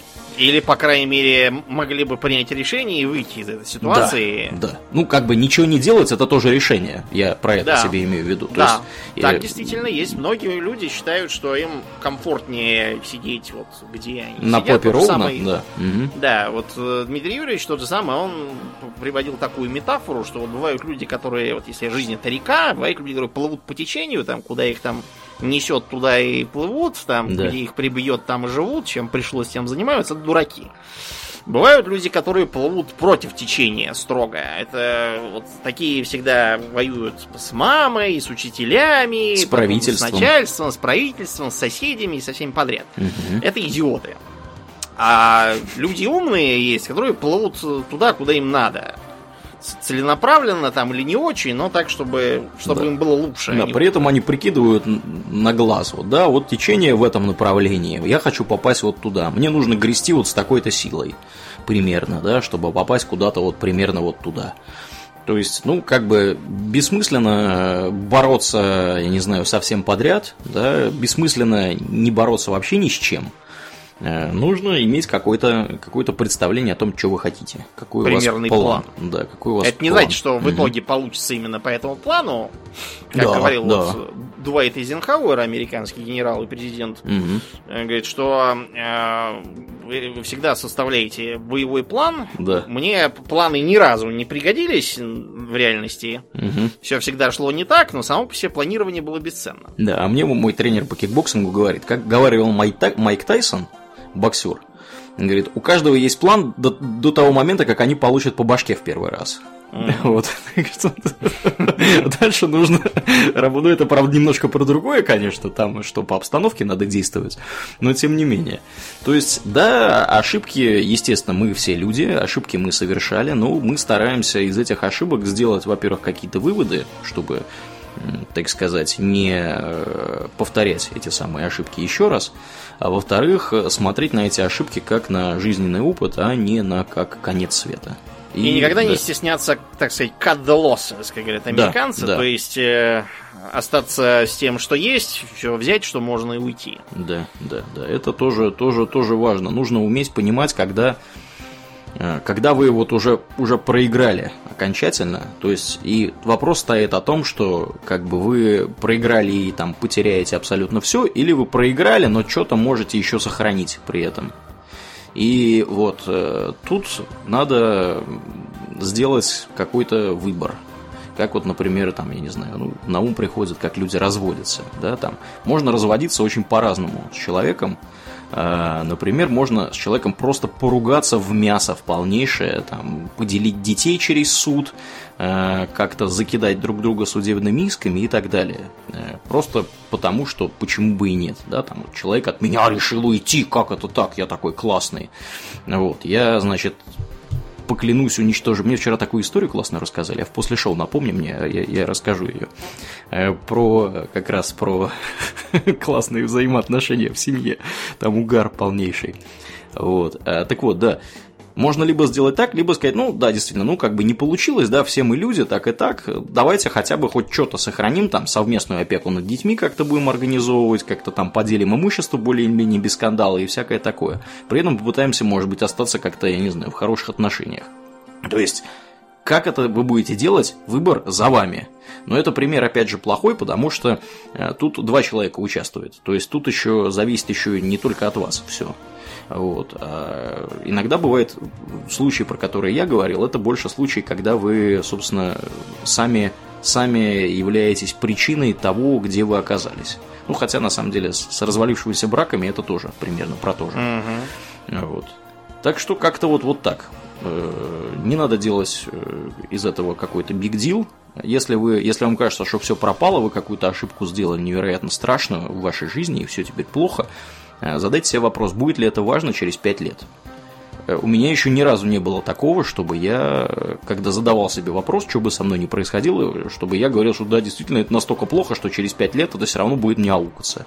5 лет это очень долго, как показывает практика. Ну да, я поэтому свои записи перечитываю и каждый раз, как хорошо-то теперь стало. Да. Всё- Как-то все и так сложилось неплохо в итоге. Да, все разрулил в итоге. Да. Я, в общем, не совсем дурак выходит. Да, да, казалось бы, казалось бы, да, а, а потом смотрим, нет, неплохо. Ну что, едем дальше. Давай дальше. Э, Дальше нас спрашивают, э, кстати, где, где мои вопросы, да. Есть ли у вас сведения о своей аудитории, какой возраст, какой пол, собираетесь ли что-то менять, чтобы, сделать, э, чтобы расширить охват большей аудитории, полов там разных, или не, не измените себе, Сколько остаетесь- полов? Да, Сейчас это- давайте скатимся Да, да, да, как, в разговор о том. в разговоры Всего про Канаду. пола. Ах вы, Да. гомофоб там или трансфоб. грязные кто-нибудь там. Да, ну, Ну, это вопрос к тебе, на самом да, деле. да, я, собственно, поэтому и полез, э, куда я полез, для того, чтобы показать, ну, не показать, а вообще посмотреть самому, что у нас происходит со статистикой. Статистика, которую мы имеем удовольствие наблюдать, она двоякого характера. Во-первых, мы можем наблюдать э, некоторые из этих данных э, в Яндексе по поводу посещения нашего сайта. Во-вторых, э, группа ВКонтакте. Какая-то статистика есть у Дона Патреона, но она не очень подробная, там не очень показательно, что происходит. Мы будем ориентироваться больше на то, что ВКонтакте. ВКонтакте у нас 2000, почти 200 человек. Вот. Я думаю, что это примерно где-то как минимум треть всех наших слушателей у нас в группе ВКонтакте, поэтому достаточно репрезентативная выборка. Э, что мы здесь видим, если мы будем смотреть на, собственно, цифры? Подавляющее большинство наших слушателей это мужчины. То есть порядка 85% наших слушателей это мужчины и 15% это женщины. Очень интересный момент заключается в том, что несколько лет назад, собственно, ни для кого не, не секрет, что подкаст этот вырос из World of Warcraft тематики. Э, вот когда все это дело начиналось, там подавляющее большинство, там больше 90%, естественно, было мужчин. Э, девчонки как-то видеоиграми интересуются гораздо меньше, по крайней мере, русскоязычные девчонки. Вот. Женщин доля была меньше. Это я вам могу сказать совершенно точно. Сейчас э, доля женщин выросла. Я считаю это очень позитивным, э, собственно, знаком, что наша, наша тематика интересна не только унылым мужикам.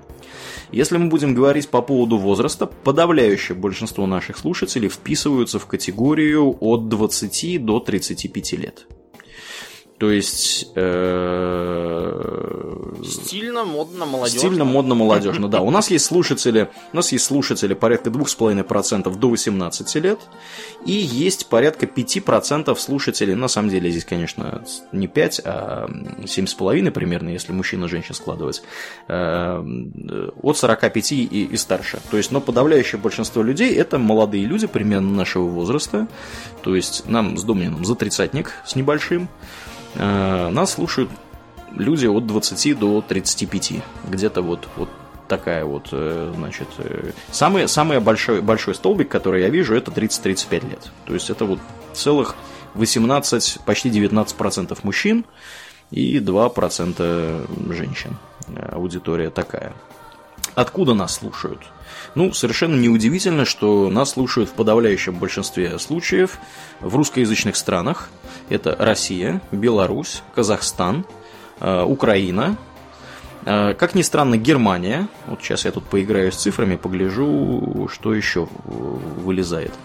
Э, Германия, США, то есть понятно, это либо страны СНГ, э, крупные либо... страны, да, крупные страны СНГ, где говорят по-русски до сих пор, либо страны, где сильна, собственно, диаспора русскоязычная. Поуехали. Поуехали, да. Ну, естественно, Швеция тоже имеет место быть, потому что, ну, как бы тут тоже, тут тоже кое-кто есть. Надо вот, вот здесь что сказать. Те, кто нас слушают за границей, это в подавляющем большинстве случаев, я подозреваю, не, не совсем русские люди. В том плане, что э, по-русски разговаривает очень много разных, э, собственно, людей. То есть это не только русские, это, понятное дело, и белорусы, и украинцы, и грузины, и казахи, и киргизы, и туркмены, и узбеки, в общем, все израильтяне, израильтяне люди в Прибалтике. Э, то есть у нас, э, в принципе, все СНГ, оно попадает вот в эту категорию. Поэтому, когда нас люди слушают за границей, у меня есть сильное подозрение, что этнических русских там как раз очень немного. То есть это в основном люди, которые просто говорят по-русски. И они хотят послушать ну, что-то на русском языке. Вопрос, что такое этнический русский? Чем да, это, да, это, кстати, да, это отдельная вообще тема. Я просто имел в виду, что типа вот россияне, именно из России, которые да. приехали. Гражданством это, Да.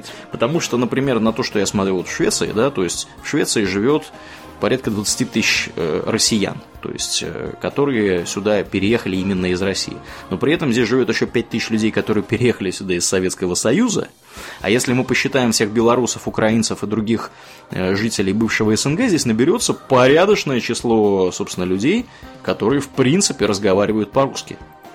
Вот. Я так подозреваю, что аудитория зарубежная, она как раз вот состоит из, в основном из вот таких вот э, бывших жителей СНГ, которые в свое время эмигрировали.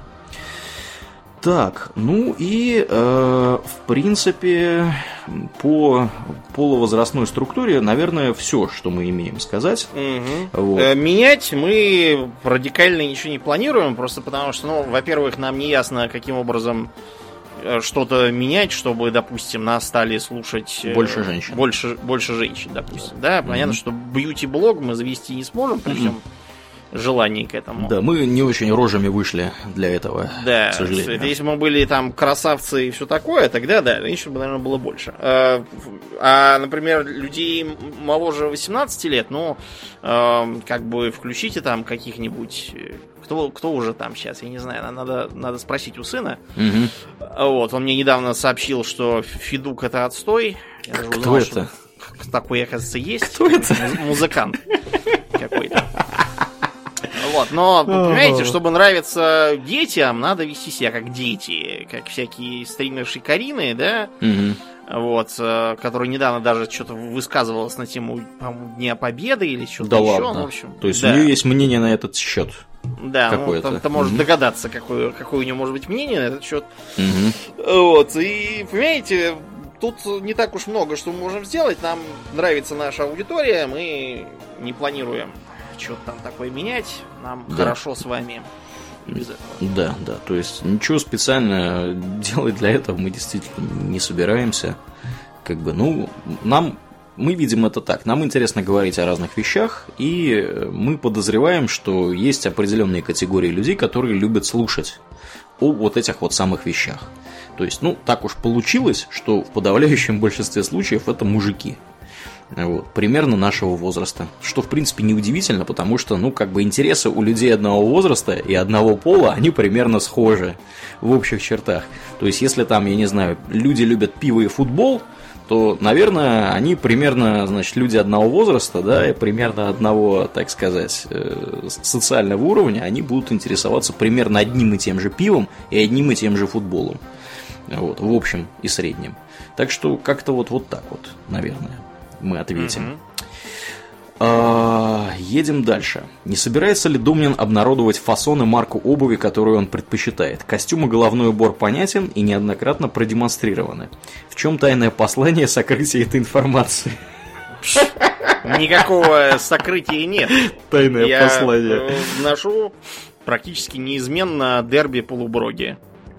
Прекрасно. Для тех, кто ничего не понял из того, что я сказал, Это я, например, да. популярнее. Значит, э, классические более или менее мужские туфли вот, можно поделить на, так сказать, по, по двум осям. Первое это открытость и закрытость шнуровки. Мгм. То есть, если вы можете, если шнурков нету, вы можете от э, конца язычка провести до носка, то это открытая шнуровка. Если не можете, он у вас упирается в клин, на который исходит эта шнуровка, то это закрытая. Закрытая более э, архаичная, закрытая более традиционная, закрытая более строгая официальная.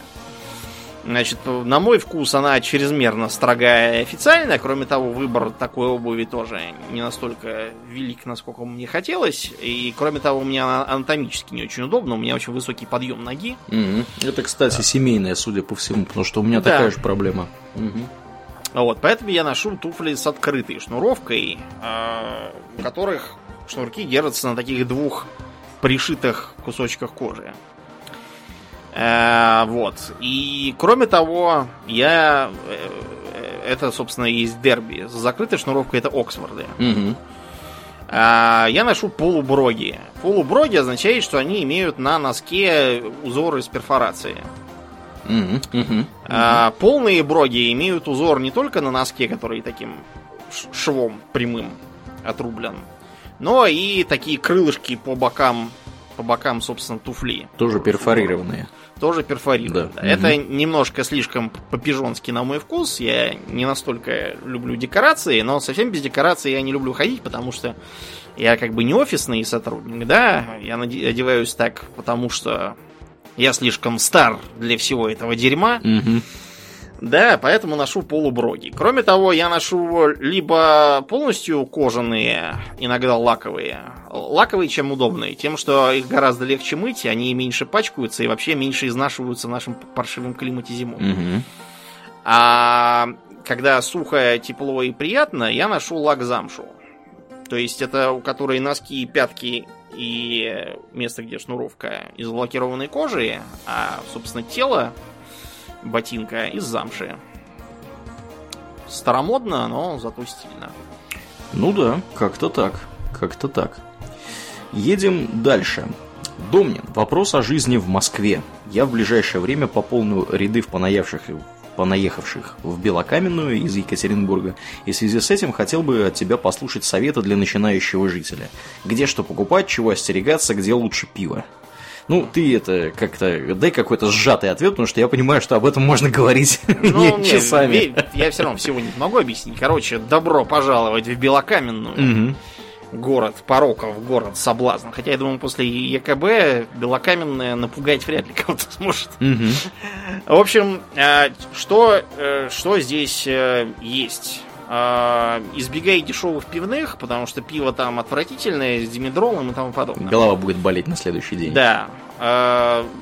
Пиво лучше употреблять в местных ирландско-шотландских и британских заведениях. По крайней мере, я в такие хожу. Угу. Вот. Еще неплохие крафтовые сорта завели себе местные японо-китайские заведения. Они пытаются подражать там всяким Асахи и Циндао. Угу. Получается, конечно, хуже, но зато дешево и за такие деньги довольно вкусно. То, что они там сами бодяжат на азиатский манер. А ты рекомендуешь, да, в принципе, китайское принцип... японское пиво? Да, да, да. Я, я их очень Я просто вчера видел, очень... э, вчера отправился за Вайн Штефанером в очередной раз, за своим mm-hmm. любимым. И как раз вот японское мне попалось на глаза, я еще так подумал, брать не брать.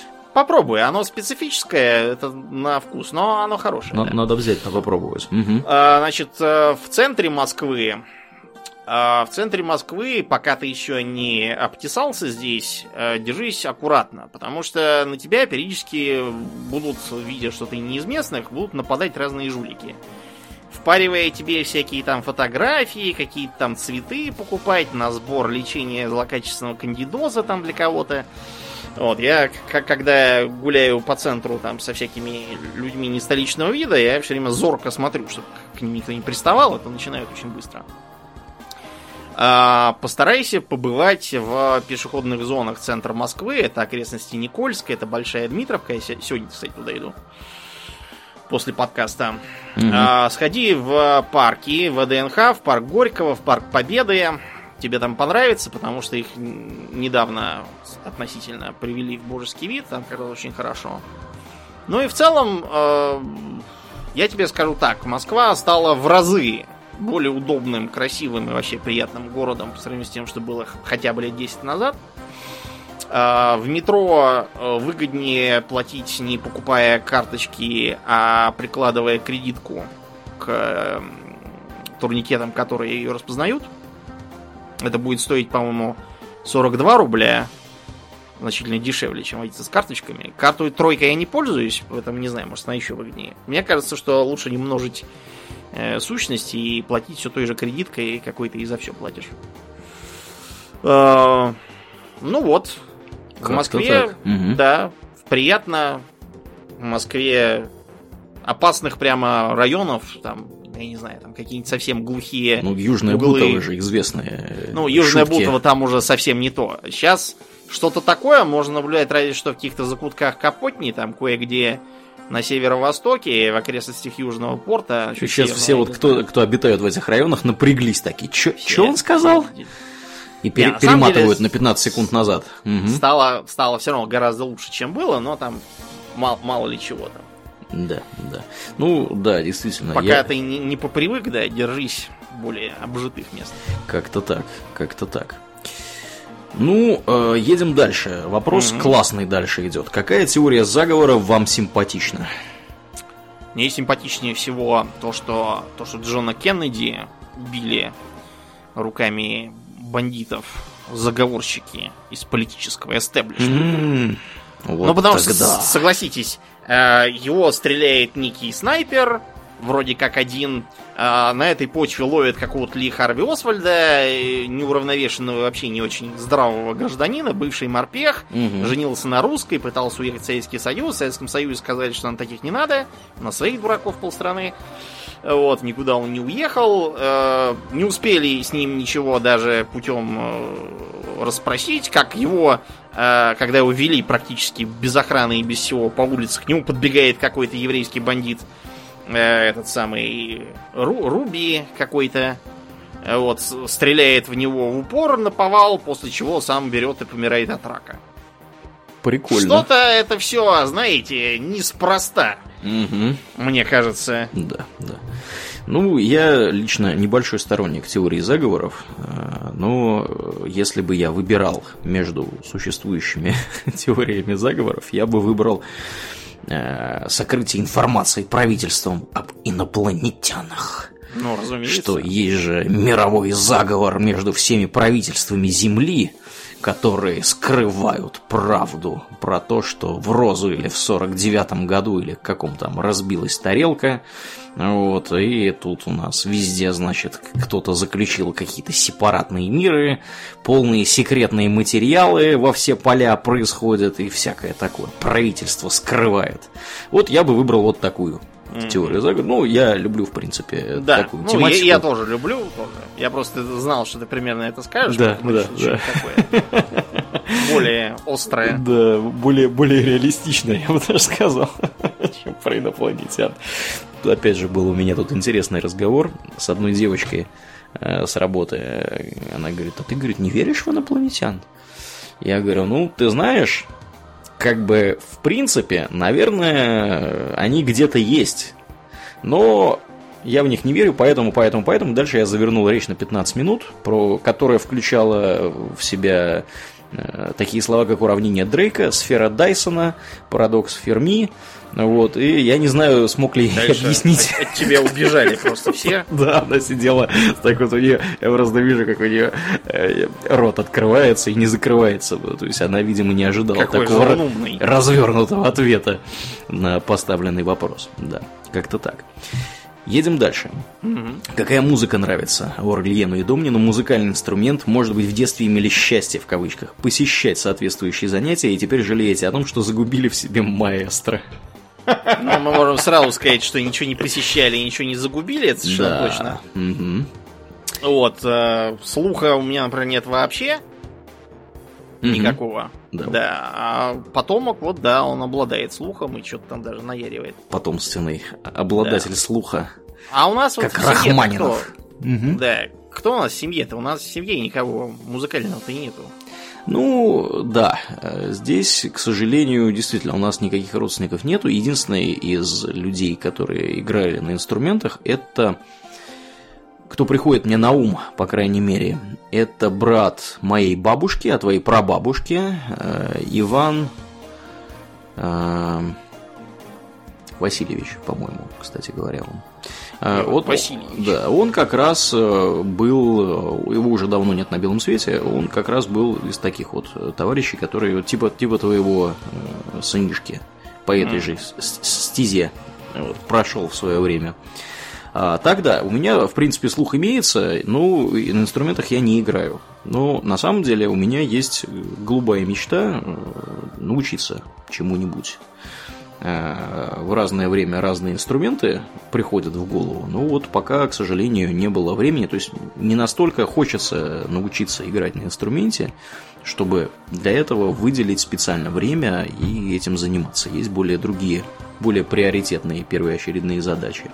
А что касается музыки, которая нравится, ну вот э, я не могу сказать, что мне нравится какая-то прям особый вид музыки специфический. Я могу слушать практически все, что угодно, если это какой-нибудь там, не какой-нибудь там, где орут, граунж, да, или как это называется, Мгм. какие-то вообще Гроулинг. Э, Гроулинг, да, вот это вот, это я не очень такое люблю. А в Да. принципе, все остальное я могу себе вполне слушать. И у меня основной источник моей музыки, новый в том числе, это Spotify-овский Discover Weekly. Это когда они каждую неделю тебе на основании того, что они про тебя знают, и про музыку, которая тебе нравится, э, как бы то, что они в ранее установили, что она тебе нравится, они тебе новую музыку подсовывают, с которой ты, соответственно, тоже можешь какую-то там забарковать, какую-то сказать, что вот это вот огонь. Вот Spotify в этом плане очень большие молодцы. То есть я как бы слушаю в основном Spotify в плане музыки. Да. Ну, а я люблю из музыки. а, мне нравится музыка с а, использованием органа, скрипки, а, вот чего-то такого. Мне нравится, когда протяжный женский вокал. Ну да, это прикольно. Мгм. Вот, мне нравится всякое такое, знаете, мрачно солидное, вот типа как, допустим, э, Эдуард Григ, у меня один из любимых композиторов. М-м. Вот, что-то вот такое, типа как его опера Пергюнт. Там как раз музыка в моем вкусе. Примерно так. Но я тоже такой сравнительно всеядный. Я а, обычно, когда я хочу слышать музыку, я включаю радиоэнергии и слушаю его. М-м, мгм. И хорошо себя чувствую. И Там- энергия у тебя появляется сразу. Ну да, там где-то 90% того, что там играется, это мне по вкусу. Да. За редкими исключениями. Да. Едем дальше. Смежный вопрос. Э, Что думаете про клип Рамштайн Deutschland?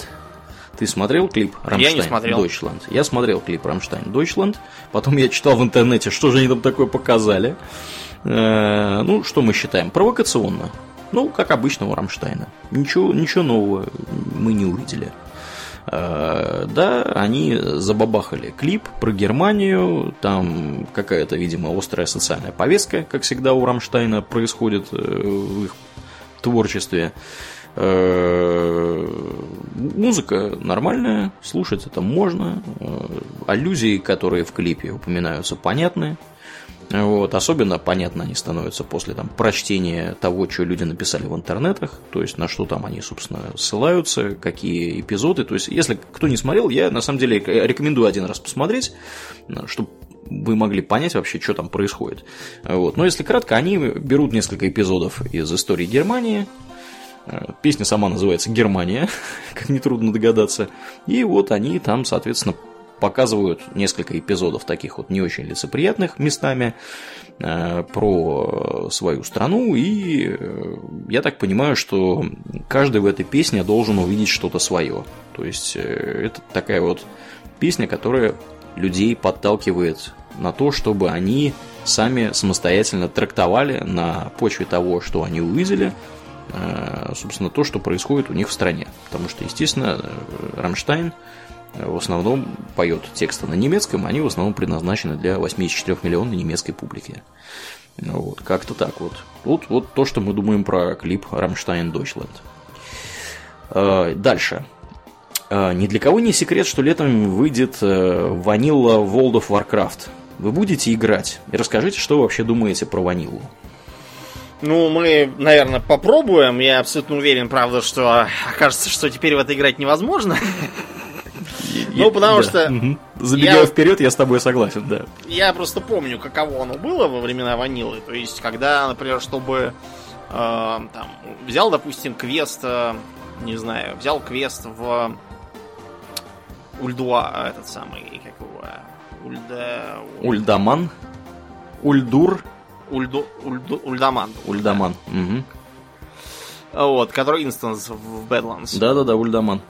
И тебе нужно, значит, сперва стоять в городе на площади и орать э, в торговом канале, потому что ф- все там это так делают, что, так сказать, ищу группу там туда-то, я танк там такой-то, или там хиллер, неважно. Мгм. Группа, предположим, сумела набраться, там, как правило, набирается не совсем то, что было надо, э, какие-то очень сомнительные персонажи, но других нету.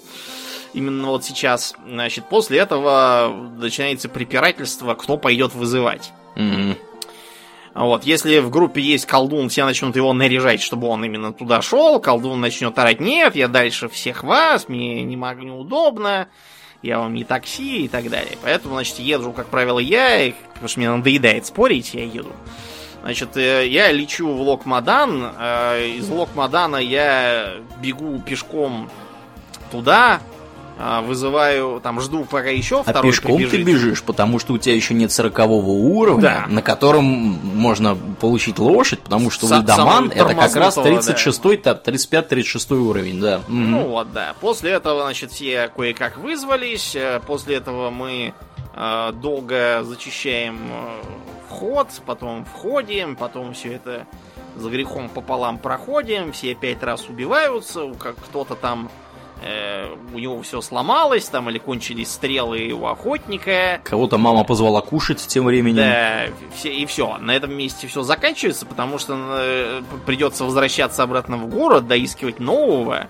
Вот, всем опять туда идти по второму кругу, всем обычно уже просто хочется плюнуть и заняться чем-нибудь более благодарным на этом свете. Мгм. То есть я думаю, что играть будет, конечно, хардкорно, но довольно быстро захочется обратно вернуться в современность, Да. где все просто и знакомо. Да, я имел удовольствие поиграть в бету этой самой ванилы. Я ее не поленился, поставил, когда она была доступна. Э, Зашел туда, э, там в Вестфоле, собственно, можно побегать немножко. Я тебе скажу, это, конечно, пипец. Потому что все те достижения, которые произошли с 2004 года, они, конечно, там отсутствуют в принципе. И э, я тебе так скажу, в это играть после современного World of Warcraft мне показалось невозможным. То есть мне не хватило, там э, тебя пускают, пускали во время этой беты, по-моему, на полчаса, то есть за раз. Потом нужно было ждать какое-то время, там был какой-то тайм-аут, чтобы как можно больше народу имели возможность посмотреть. Я тебе, я тебе так скажу, я даже эти полчаса если не стал играть, потому что там был настолько хардкор. А я еще выбрал паладина, а паладин, сам помнишь, какой был замечательный класс. То есть ты бежишь, убиваешь одного моба, после этого сидишь, ешь, пьешь, если у тебя еда имеется. А, После этого бежишь, убиваешь еще одного моба, а если к тебе два прибежало, тебе трындец. Э, Я там воскресал несколько раз. Это было просто что-то с чем-то. Я в это играть не буду точно. Я вам скажу так. Я, конечно, это люблю по- пофантазировать, как все было здорово там в далеком 2004 году. Вот. э, Я был на каком там курсе я был? На первом курсе, на втором я был курсе института, было здорово. Я в видеоигры играл, с девчонками тусил как-то там что-то.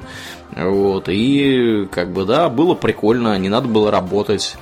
Вот, а сейчас, как бы, знаешь, уже, уже это, я не могу себе позволить целый вечер просто тупо стоять на площади и звать людей в Ульдаман.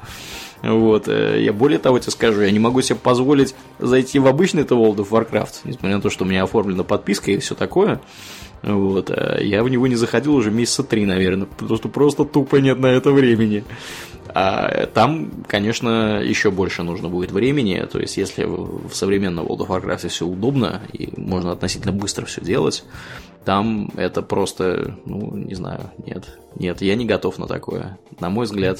Нет, я, я условно, конечно, я безусловно понимаю, что найдутся люди, которые обладают свободным временем, э, большим развитым чувством ностальгии, они будут в это играть. Я не один из них, точно вам могу сказать. Я в это играть не буду. Это слишком, слишком хардкорно. Я уже это как-то, не знаю, не готов я к таким пожертвованиям Подвигам. времени и сил, да, к подвигам. Да, а, давай. э, У нас Дальше. осталось, в принципе, три- два вопроса таких больших. Э, Мы не будем говорить про любимые и нелюбимые литературные произведения, потому что мы уже про них Мы говорили. уже Да. да. Давай начнем с последнего в нашем списке, а закончим вызовами. А, Как вы относитесь к так называемому феминизму, в кавычках, или это явление вымышленное? То есть вопрос вот так и звучит. Или это Ну, То есть как мы... значит О- вымышленное? Окей, хорошо, давай, давай так, давай перефразируем. Как мы относимся вообще, к феминизму, в принципе? И является ли это вымышленным явлением? Ну, во-первых, не является, Да. как бы достаточно войти в интернет и хотя бы что-то открыть, как, как уже отовсюду повылезут феминистки. Да, да, да, да, да. А вот э, всякие новости про них и так далее. Хотя и- иногда бывает и так, что с этими новостями, когда там какая-нибудь бодипозитивистка Мгм. ополчилась на рекламу с худыми моделями, бывает так, что даже я считаю, что она была права. Мгм. Был скандалец небольшой, как пишет газета The Sun. Э, Да, я знаю, что это днище, я ее сам Я, я, я, я же чуть инфаркт я не схватил. Да, это не я ее читал, это просто я перепутал. Друг, общем, друг читал газету на сан. Да, в Небраске некая дама хотела купить себе белье, которое бы налезло на ее пышные формы и полезло поэтому на сайт Plus Sized Baby. Так. Но оказалось, что там э, какие-то очень альтернативные представления о рекламе. Значит, вместо того, чтобы нанять, собственно, plus size модели и напялить на них эти самые труселя Мгм. и показывать э, такие фотки, они зачем-то наняли обычных моделей, которые, значит, на себя напялили эти самые огромные трусы и штаны и типа показывают, как они им велики. Ну, ну, это издевательство, я считаю. То есть, да, такое, знаете, типа, «О, смотрите, какие труселя, а это лифчик или это парашют? Как бы, да, вот я считаю, Не, ну это, это, конечно, дама это издевательство. правильно, да. потому что, да, что это за идиотизм какой-то. Это издевательство. Нет, я думаю, что вопрос, является ли это вымышленным или нет, и я думаю, что здесь имеется в виду нечто, нечто другое. Вот ты вот пока говорил, меня осенило. Я подозреваю, что как бы действительно ли существуют проблемы, с которыми борются феминистки. Э, Я думаю, что вот это скорее автор вопроса хотел спросить. Э, Да, действительно существуют проблемы определенные. То есть тут надо понимать вот что. Когда мы говорим о феминистках и феминизме, надо понимать, что надо сразу договариваться о терминах, потому что феминистки это очень неоднородная масса людей. Есть э, радикальные феминистки, есть просто умеренные феминистки, есть мужики, которые говорят, что они тоже за, за наших и за ваших и за всех.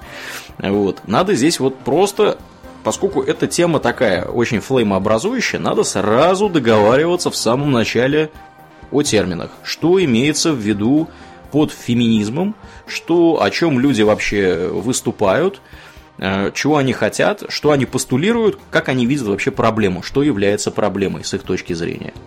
То есть, э, ну и, соответственно, пытаясь ответить на вот этот вопрос, мы сейчас, скорее всего, ответим заодно попутно, и как мы относимся к этому самому феминизму. Так вот, проблемы, которые, о которых говорят феминистки, это вполне реальные проблемы. Например, неравенство доходов э, и возможностей между мужчинами и женщинами в рабочей обстановке. То есть существуют разные точки. Ну, как бы медицинский факт заключается в том, что в среднем по больнице женщине, женщины зарабатывают меньше денег, чем мужчины. Это про- является, это является правдой абсолютно во всех странах мира. В некоторых странах эта разница чуть меньше, в некоторых странах эта разница чуть больше. Э, Там, в скандинавских странах, например, она меньше всего, да, в каких-нибудь, я не знаю, очень патриархальных африканских странах это, наверное, больше всего э, будет такой разницы. Э, Ну, тут, опять же, можно, не скатываясь в разговоры о том, как это все подсчитывалось методологически, какие брались цифры, что на что делили, там, сколько чего, как... Мы будем исходить из того, что эти, это объективные данные. То есть, скорее всего, так оно и есть. Плюс-минус там несколько процентов, наверняка эти данные более или менее точные. То есть, в среднем по больнице женщины зарабатывают меньше денег, э, за ту же самую, в теории, опять же, наверное, э, ту же самую работу, что и мужчины. То есть вот это первая проблема, которая, собственно, постулируется. Э, Так ли оно на самом деле или нет? Ну, как бы тут с фактами трудно спорить. Это как бы факты, вот они вот такие. Почему это происходит, это другой разговор. И э, вот некоторые из очень радикальных феминисток, они, естественно, начинают видеть в этом э, заговор э, этих всяких Природную сущность. да, да, да, что значит патриархальная, там, патриархат э, как-то женщин угнетает всячески и э, старается сделать, обидеть их по-разному, чтобы там поменьше денег было и всякое такое.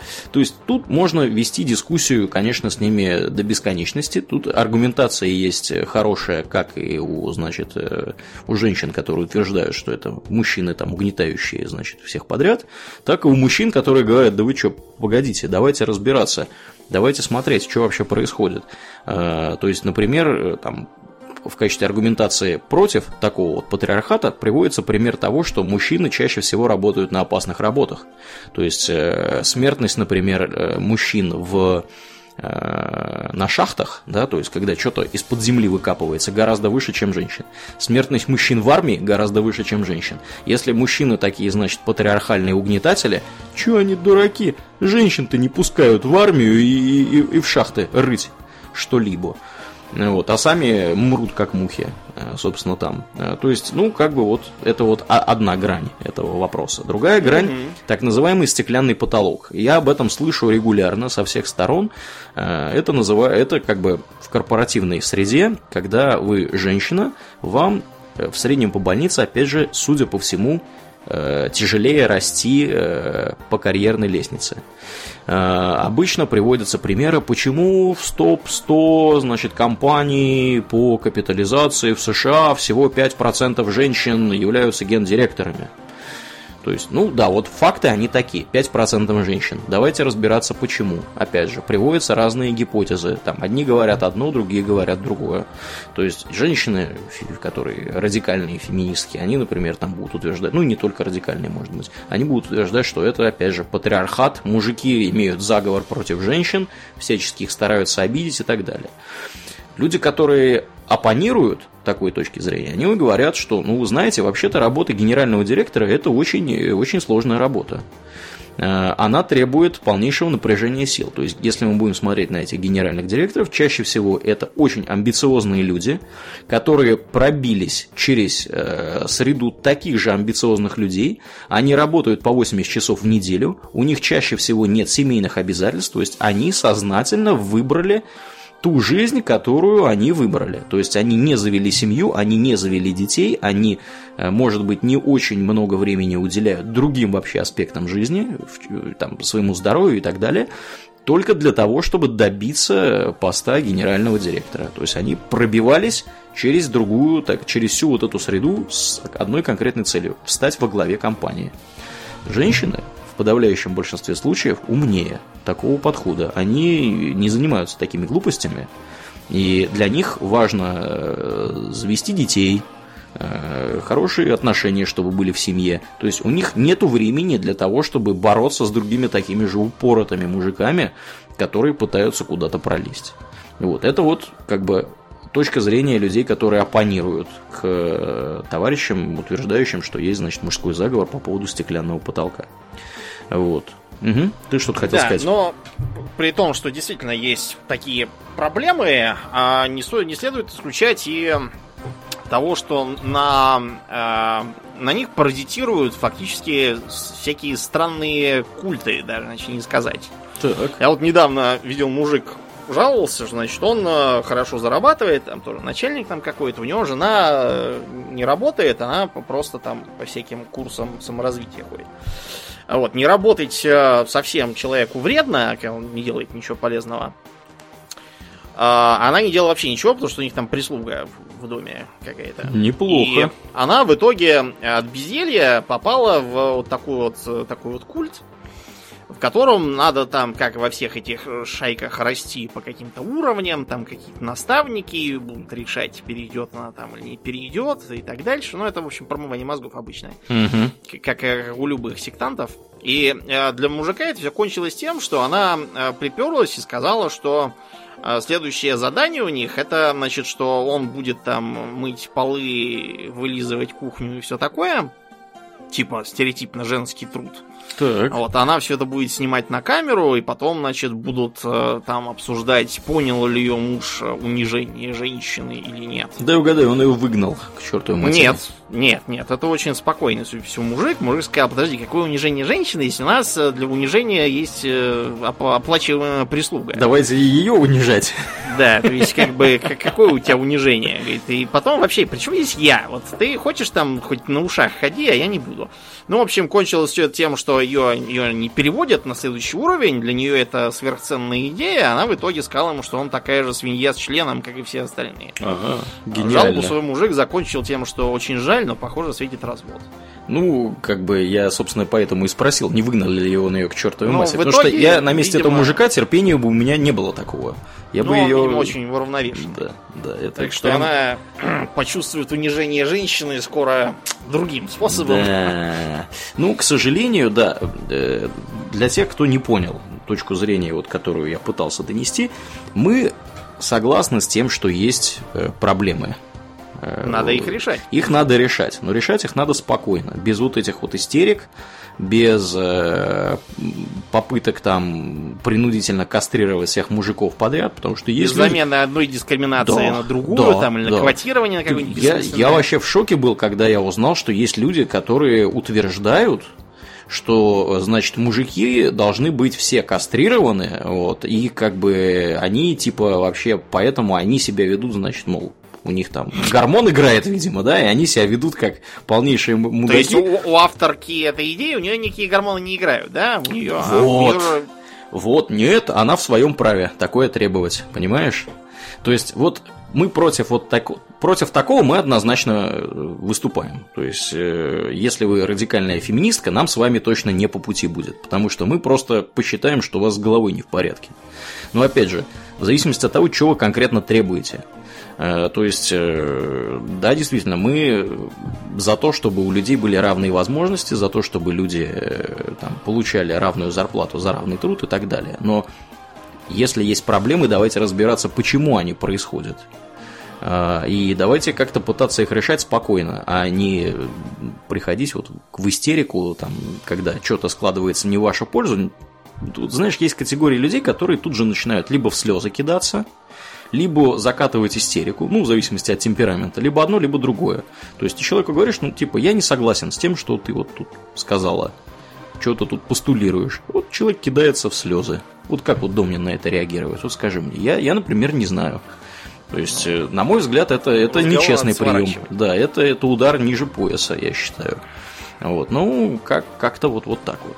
Так что в целом от, от, умеренно положительное у нас отношение, но э, к людям, которые здравомыслящие и выступают за здравые идеи. Опять же, не за то, чтобы там что-то кому-то э, отчехвостить вот, и всякое такое сделать.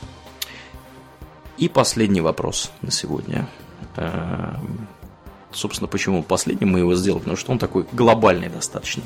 Mm-hmm. Какие вызовы стоят перед человечеством, не мнимые и навязанные, а действительно важные?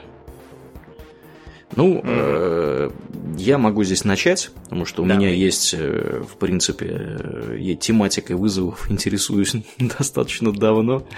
Э, есть несколько вызовов, которые прям приходят на ум сразу при прочтении этого вопроса. Прежде всего, это изменение климата. А, изменение климата – это другой способ сказать глобальное потепление, потому что, ну, как бы то, что у нас, как, у нас климат меняется, это, скорее всего, вот как раз э, по, по методике глобального потепления ни для кого не секрет уже, я думаю, что мы своей деятельностью изрядно раскачали климат планеты, у нас из-за этого меняются погодные условия, у нас из-за этого все вот эти вот wave в Европе происходят регулярно, какие-то аномальные, аномальная жара. То есть э, последние там, я не знаю, 10 лет э, какие-то мега, мега жаркие лета, мало осадков зимой и так далее. То есть это очень серьезная проблема. Мы можем ее отрицать, можем не отрицать, она есть. То есть это медицинский факт мы это наблюдаем повсеместно. Ну, как бы с, с этим, на мой взгляд, просто трудно спорить вообще в принципе, потому что настолько широкая доказательная база, настолько широк научный консенсус, 99% э, собственно климатологов, они солидарны в том, что глобальное потепление происходит. И э, что с этим делать, непонятно. Потому что в некоторых странах, не будем показывать пальцем, Э, руководство осуществляют люди, которые говорят, что его нет. Ну, э, понятное дело, что как бы надо это решать все сообща, потому что планета, в общем-то, она как одна, бы одна на всех. на всех, да. То, что вы там у себя закапываете в землю, оно может очень сильно сыграть на ваших соседях и так далее. То есть это вот первая проблема. Я считаю, что мы с этой проблемой будем бороться долго, она нам аукнется еще не раз – и, возможно, через 20, 30, 40 лет э, наш, собственно, образ жизни будет изменен до неузнаваемости этой проблемой. А второе, что приходит в голову конкретно мне, это имущественное неравенство и неравенство доходов. То есть мы вот уже поговорили о том, что у нас мужчины и женщины имеют разные доходы, но тут проблема, на мой взгляд, э, глубже. И э, проблема эта, опять же, характерна не для какой-то отдельной страны, она характерна для большинства стран мира. Когда э, есть сверхбогатые люди, есть люди очень бедные, и естественно, что они живут вообще, в принципе, в разных мирах. Э, то есть в американских Соединенных Штатах это наиболее ярко выражено, потому что это прямо вот самая капиталистическая страна из всех возможных. Э, в европейских странах это выражено несколько меньше, потому что в европейских странах все-таки социалистические какие-то элементы, там здравоохранение государственное, что Франция, что Великобритания, что Швеция та же самая. Вот, э, потом прогрессивная ставка налогов, э, всякие там налоги на капитал и так далее. Чем это плохо? Это плохо тем, что люди, у которых много ресурсов, начинают идти в политику и продвигать свои интересы и совершенно не заботиться об интересах э, тех, у кого денег нет, условно говоря. То есть вся государственная политика э, в подавляющем большинстве случаев будет просто куплена за бабки. У кого есть бабки, тот будет рулить. Я думаю, что э, если немножко подумать да, головой, то со мной согласятся подавляющее большинство вообще в принципе людей. Для этого даже не надо за границу ехать, чтобы это увидеть. Если есть бабки, можно эти бабки потратить на то, чтобы получить еще больше бабок. В том числе при помощи каких-то политических э, моментов. И э, плохо здесь, опять же, повторюсь, то, что интересы людей, которые имеют бабки, вот этого 1% самых сверхбогатых и там, 50% бедных людей, они не совпадают вообще никак. Потому что э, здравоохранение, образование, транспорт у сверхбогатых совершенно другие по, по, по сравнению с обычными людьми. Там, со мной, с тобой, Домнин, и, я думаю, с подавляющим большинством наших слушателей. То есть это просто люди, которые живут в разных мирах, у них разные интересы и так далее. Понятное дело, что это может кончиться, ой, кончиться очень плохо. Вот. С этим надо как-то как бороться. Как с этим бороться, непонятно. Ну и еще одна проблема, которая приходит на ум, это растущий тренд на национализацию в разных странах. Э, именно вот национализацию не, не как, э, так сказать, расприватизацию предприятий, да, делание их назад государственными, а именно национальную обособленность, что вот мы там русские, очень особенные, или мы вот там немцы, самые особенные, или мы вот там, я не знаю, итальянцы и так далее. Мы уже один раз, 70 с копейками лет назад, такое видели в Европе, когда одни товарищи решили внезапно, что они а, самые особенные, самые классные, самые крутые, и поэтому они могут э, обижать всех своих соседей, которые не настолько особенные, не настолько классные, не настолько крутые. Э, я думаю, результаты все прекрасно помнят. Вот. Э, дело закончилось очень плохо надо сказать. Ну, могло закончиться, короче, конечно, еще хуже, если бы нацистская Германия победила в войне. Но, слава богу, она не победила. Вот. Э, благодаря усилиям титаническим э, окружающих. И мы, к сожалению, видим продолжение этого тренда. То есть, как только в Европе начались какие-то непонятные, там, я не знаю, поползновения, поперли люди из арабских государств, из-за того, что там война происходит, сразу начались националистические выступления. Венгрия, Австрия, Германия, you name it, как говорится. Все вот эти страны дошло вплоть до того, что эти товарищи, эти же самые товарищи, которые говорят, ну что это тут к нам понаехали какие-то, не британские, мы, пожалуй, отделимся от вас к чертовой матери. Все начинают думать о том, как построить забор на границе, Э, как никого к себе не пускать, как э, считать себя особенными. Вот это я считаю очень опасно. Очень опасный вызов. Это не только в Европе происходит, происходит много где, в том числе в американских Соединенных Штатах, где в ближайшие годы мы будем видеть Э, такое интересное явление, как климатические беженцы. Возвращаясь к первой проблеме, глобальному потеплению, там уже сейчас это все происходит. То есть все люди, которые там в караване едут к границе США для того, чтобы проникнуть в США хоть как-то, во многом это климатические беженцы. То есть это люди, которые не могут вести хозяйство привычным образом из-за того, что глобальное потепление э, просто там не дает выращивать им урожай, условно говоря. Э, выращивать какой-нибудь кофе в какой-нибудь там, я не знаю, в каком-нибудь Уругвае. Вот. При этом все начинают строить заборы. Проблемы так решать нельзя. Надо как-то наоборот, нужно объединяться, сплачиваться вокруг, вокруг решения проблемы, а не пытаться, э, так сказать, отсидимся по своим государствам, по своим городам, по своим замкам, как угодно. То есть это вот я считаю, тоже такая вот серьезная достаточно проблема. Именно стремление быть э, разобщенными, стремление разъединяться, стремление делать все поодиночке. Это очень опасно. Я имею в виду на государственном уровне, естественно. А ты, Домнин, что думаешь? Ну, я, помимо упомянутого тобой, хотел бы, например, указать на падение рождаемости Угу. В да, странах, имитирующих первый мир, в любом случае.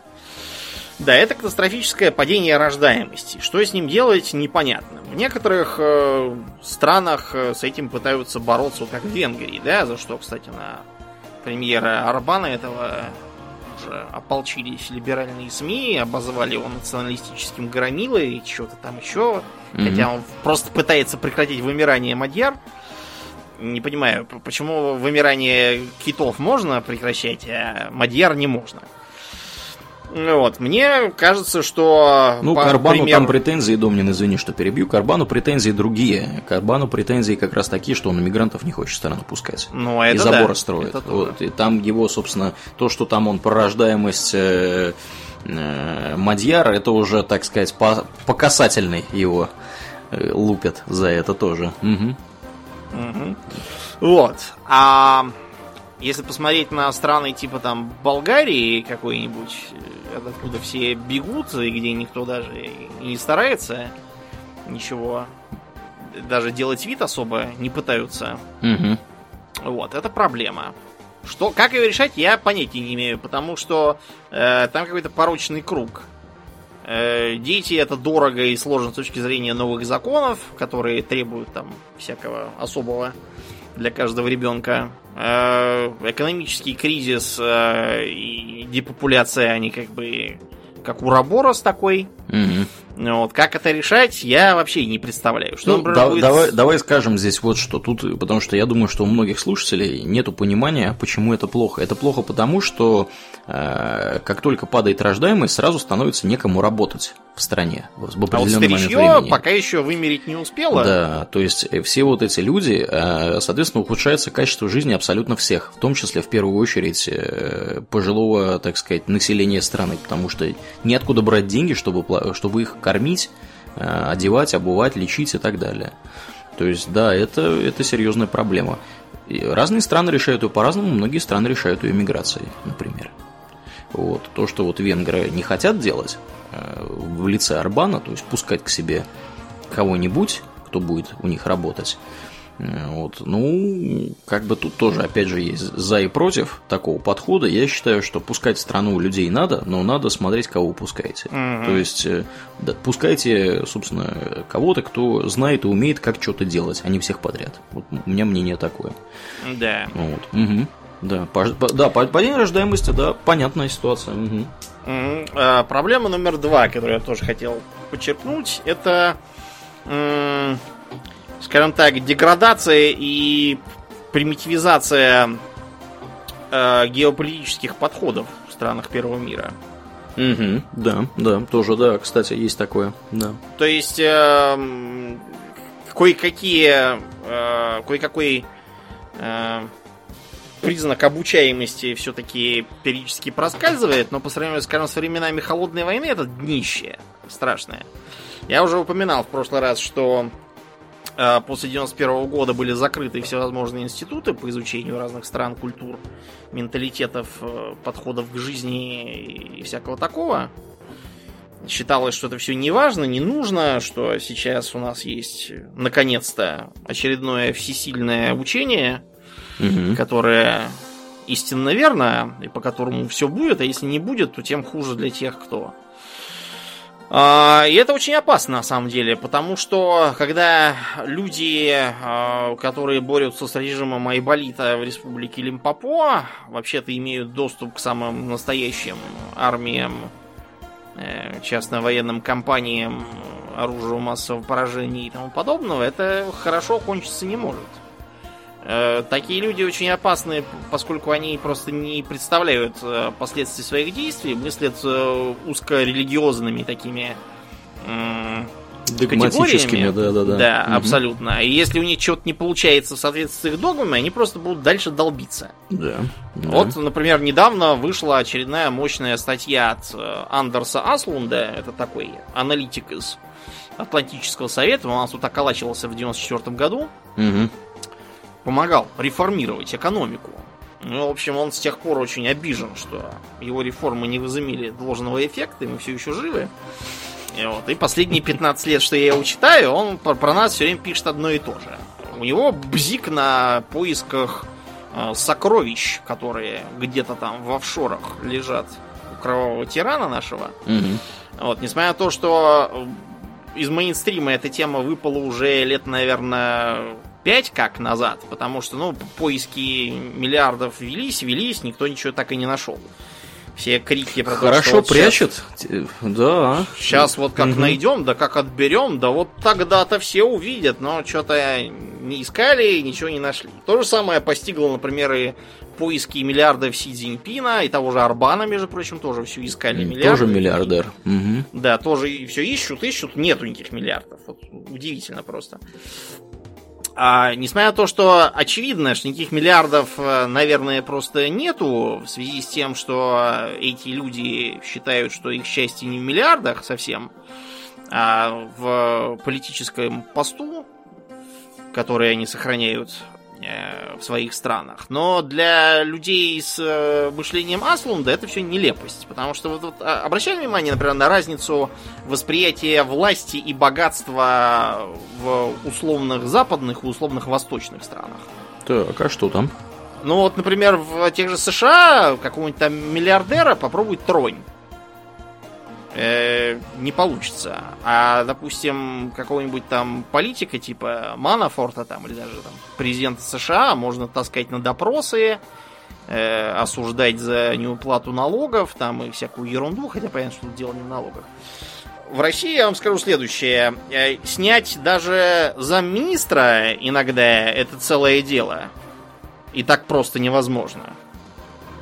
А вот богатство как таковое, оно, знаете, не помогло ни некоему Борису Абрамовичу, ни некоему Михаилу Борисовичу, ни разным другим гражданам таким же, ни он братьям Магомедовым не помогло, никому.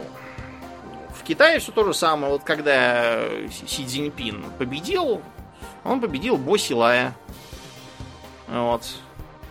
И богатство его тоже не спасло никакое. Если там какой-нибудь Джек Ма в Китае что-то решит такое на себя потянуть, то он очень быстро об этом пожалеет. я думаю, что Джек Ма просто слишком умен Ну да. для таких игр. Я просто, да, чисто теоретически говорю. Тем не менее, то, что понятно, в общем-то, со средним уровнем интеллекта и образованием бакалавром ГИМО, оно непонятно для видного эксперта из э, Атлантического совета. Да, ну, в общем, под- подбивая бабки э, вот этого конкретно проблемы, э, я правильно понимаю, что вот попытаюсь сформулировать, да, то есть падает качество а, именно понимания и работы геополитических процессов. геополитических, собственно, людей, ну, то есть людей, которые должны отвечать за отношения с другими странами и за выстраивание политики национальной в отношении других стран. Это очень опасно. Ну да, да, согласен. Да, и, и что-нибудь еще? Вроде все. Вроде. Остальное это уже высказал, да. Да, ну вот давайте на этой позитивной э, слэш не очень позитивной ноте будем на сегодня закругляться. Вопросы у нас закончились. Мы, как обычно, перебрали лимит времени. Да, ну, ничего не поделать. Слава богу, наконец-то мы расквитались, и в следующем выпуске мы перейдем к привычному формату, э, собственно, освещение тем. Потому что люди уже давно проголосовали, уже Да. давно ждут, мы все никак не соберемся. Ну что ж, э, на этом у нас на сегодня все. Я напоминаю, что вы слушали 303 выпуск подкаста Хобби Тукс, и с вами были его постоянные и бессменные ведущие Домнин. И Ауралиен. Спасибо, Домнин. Всего хорошего, друзья. Пока.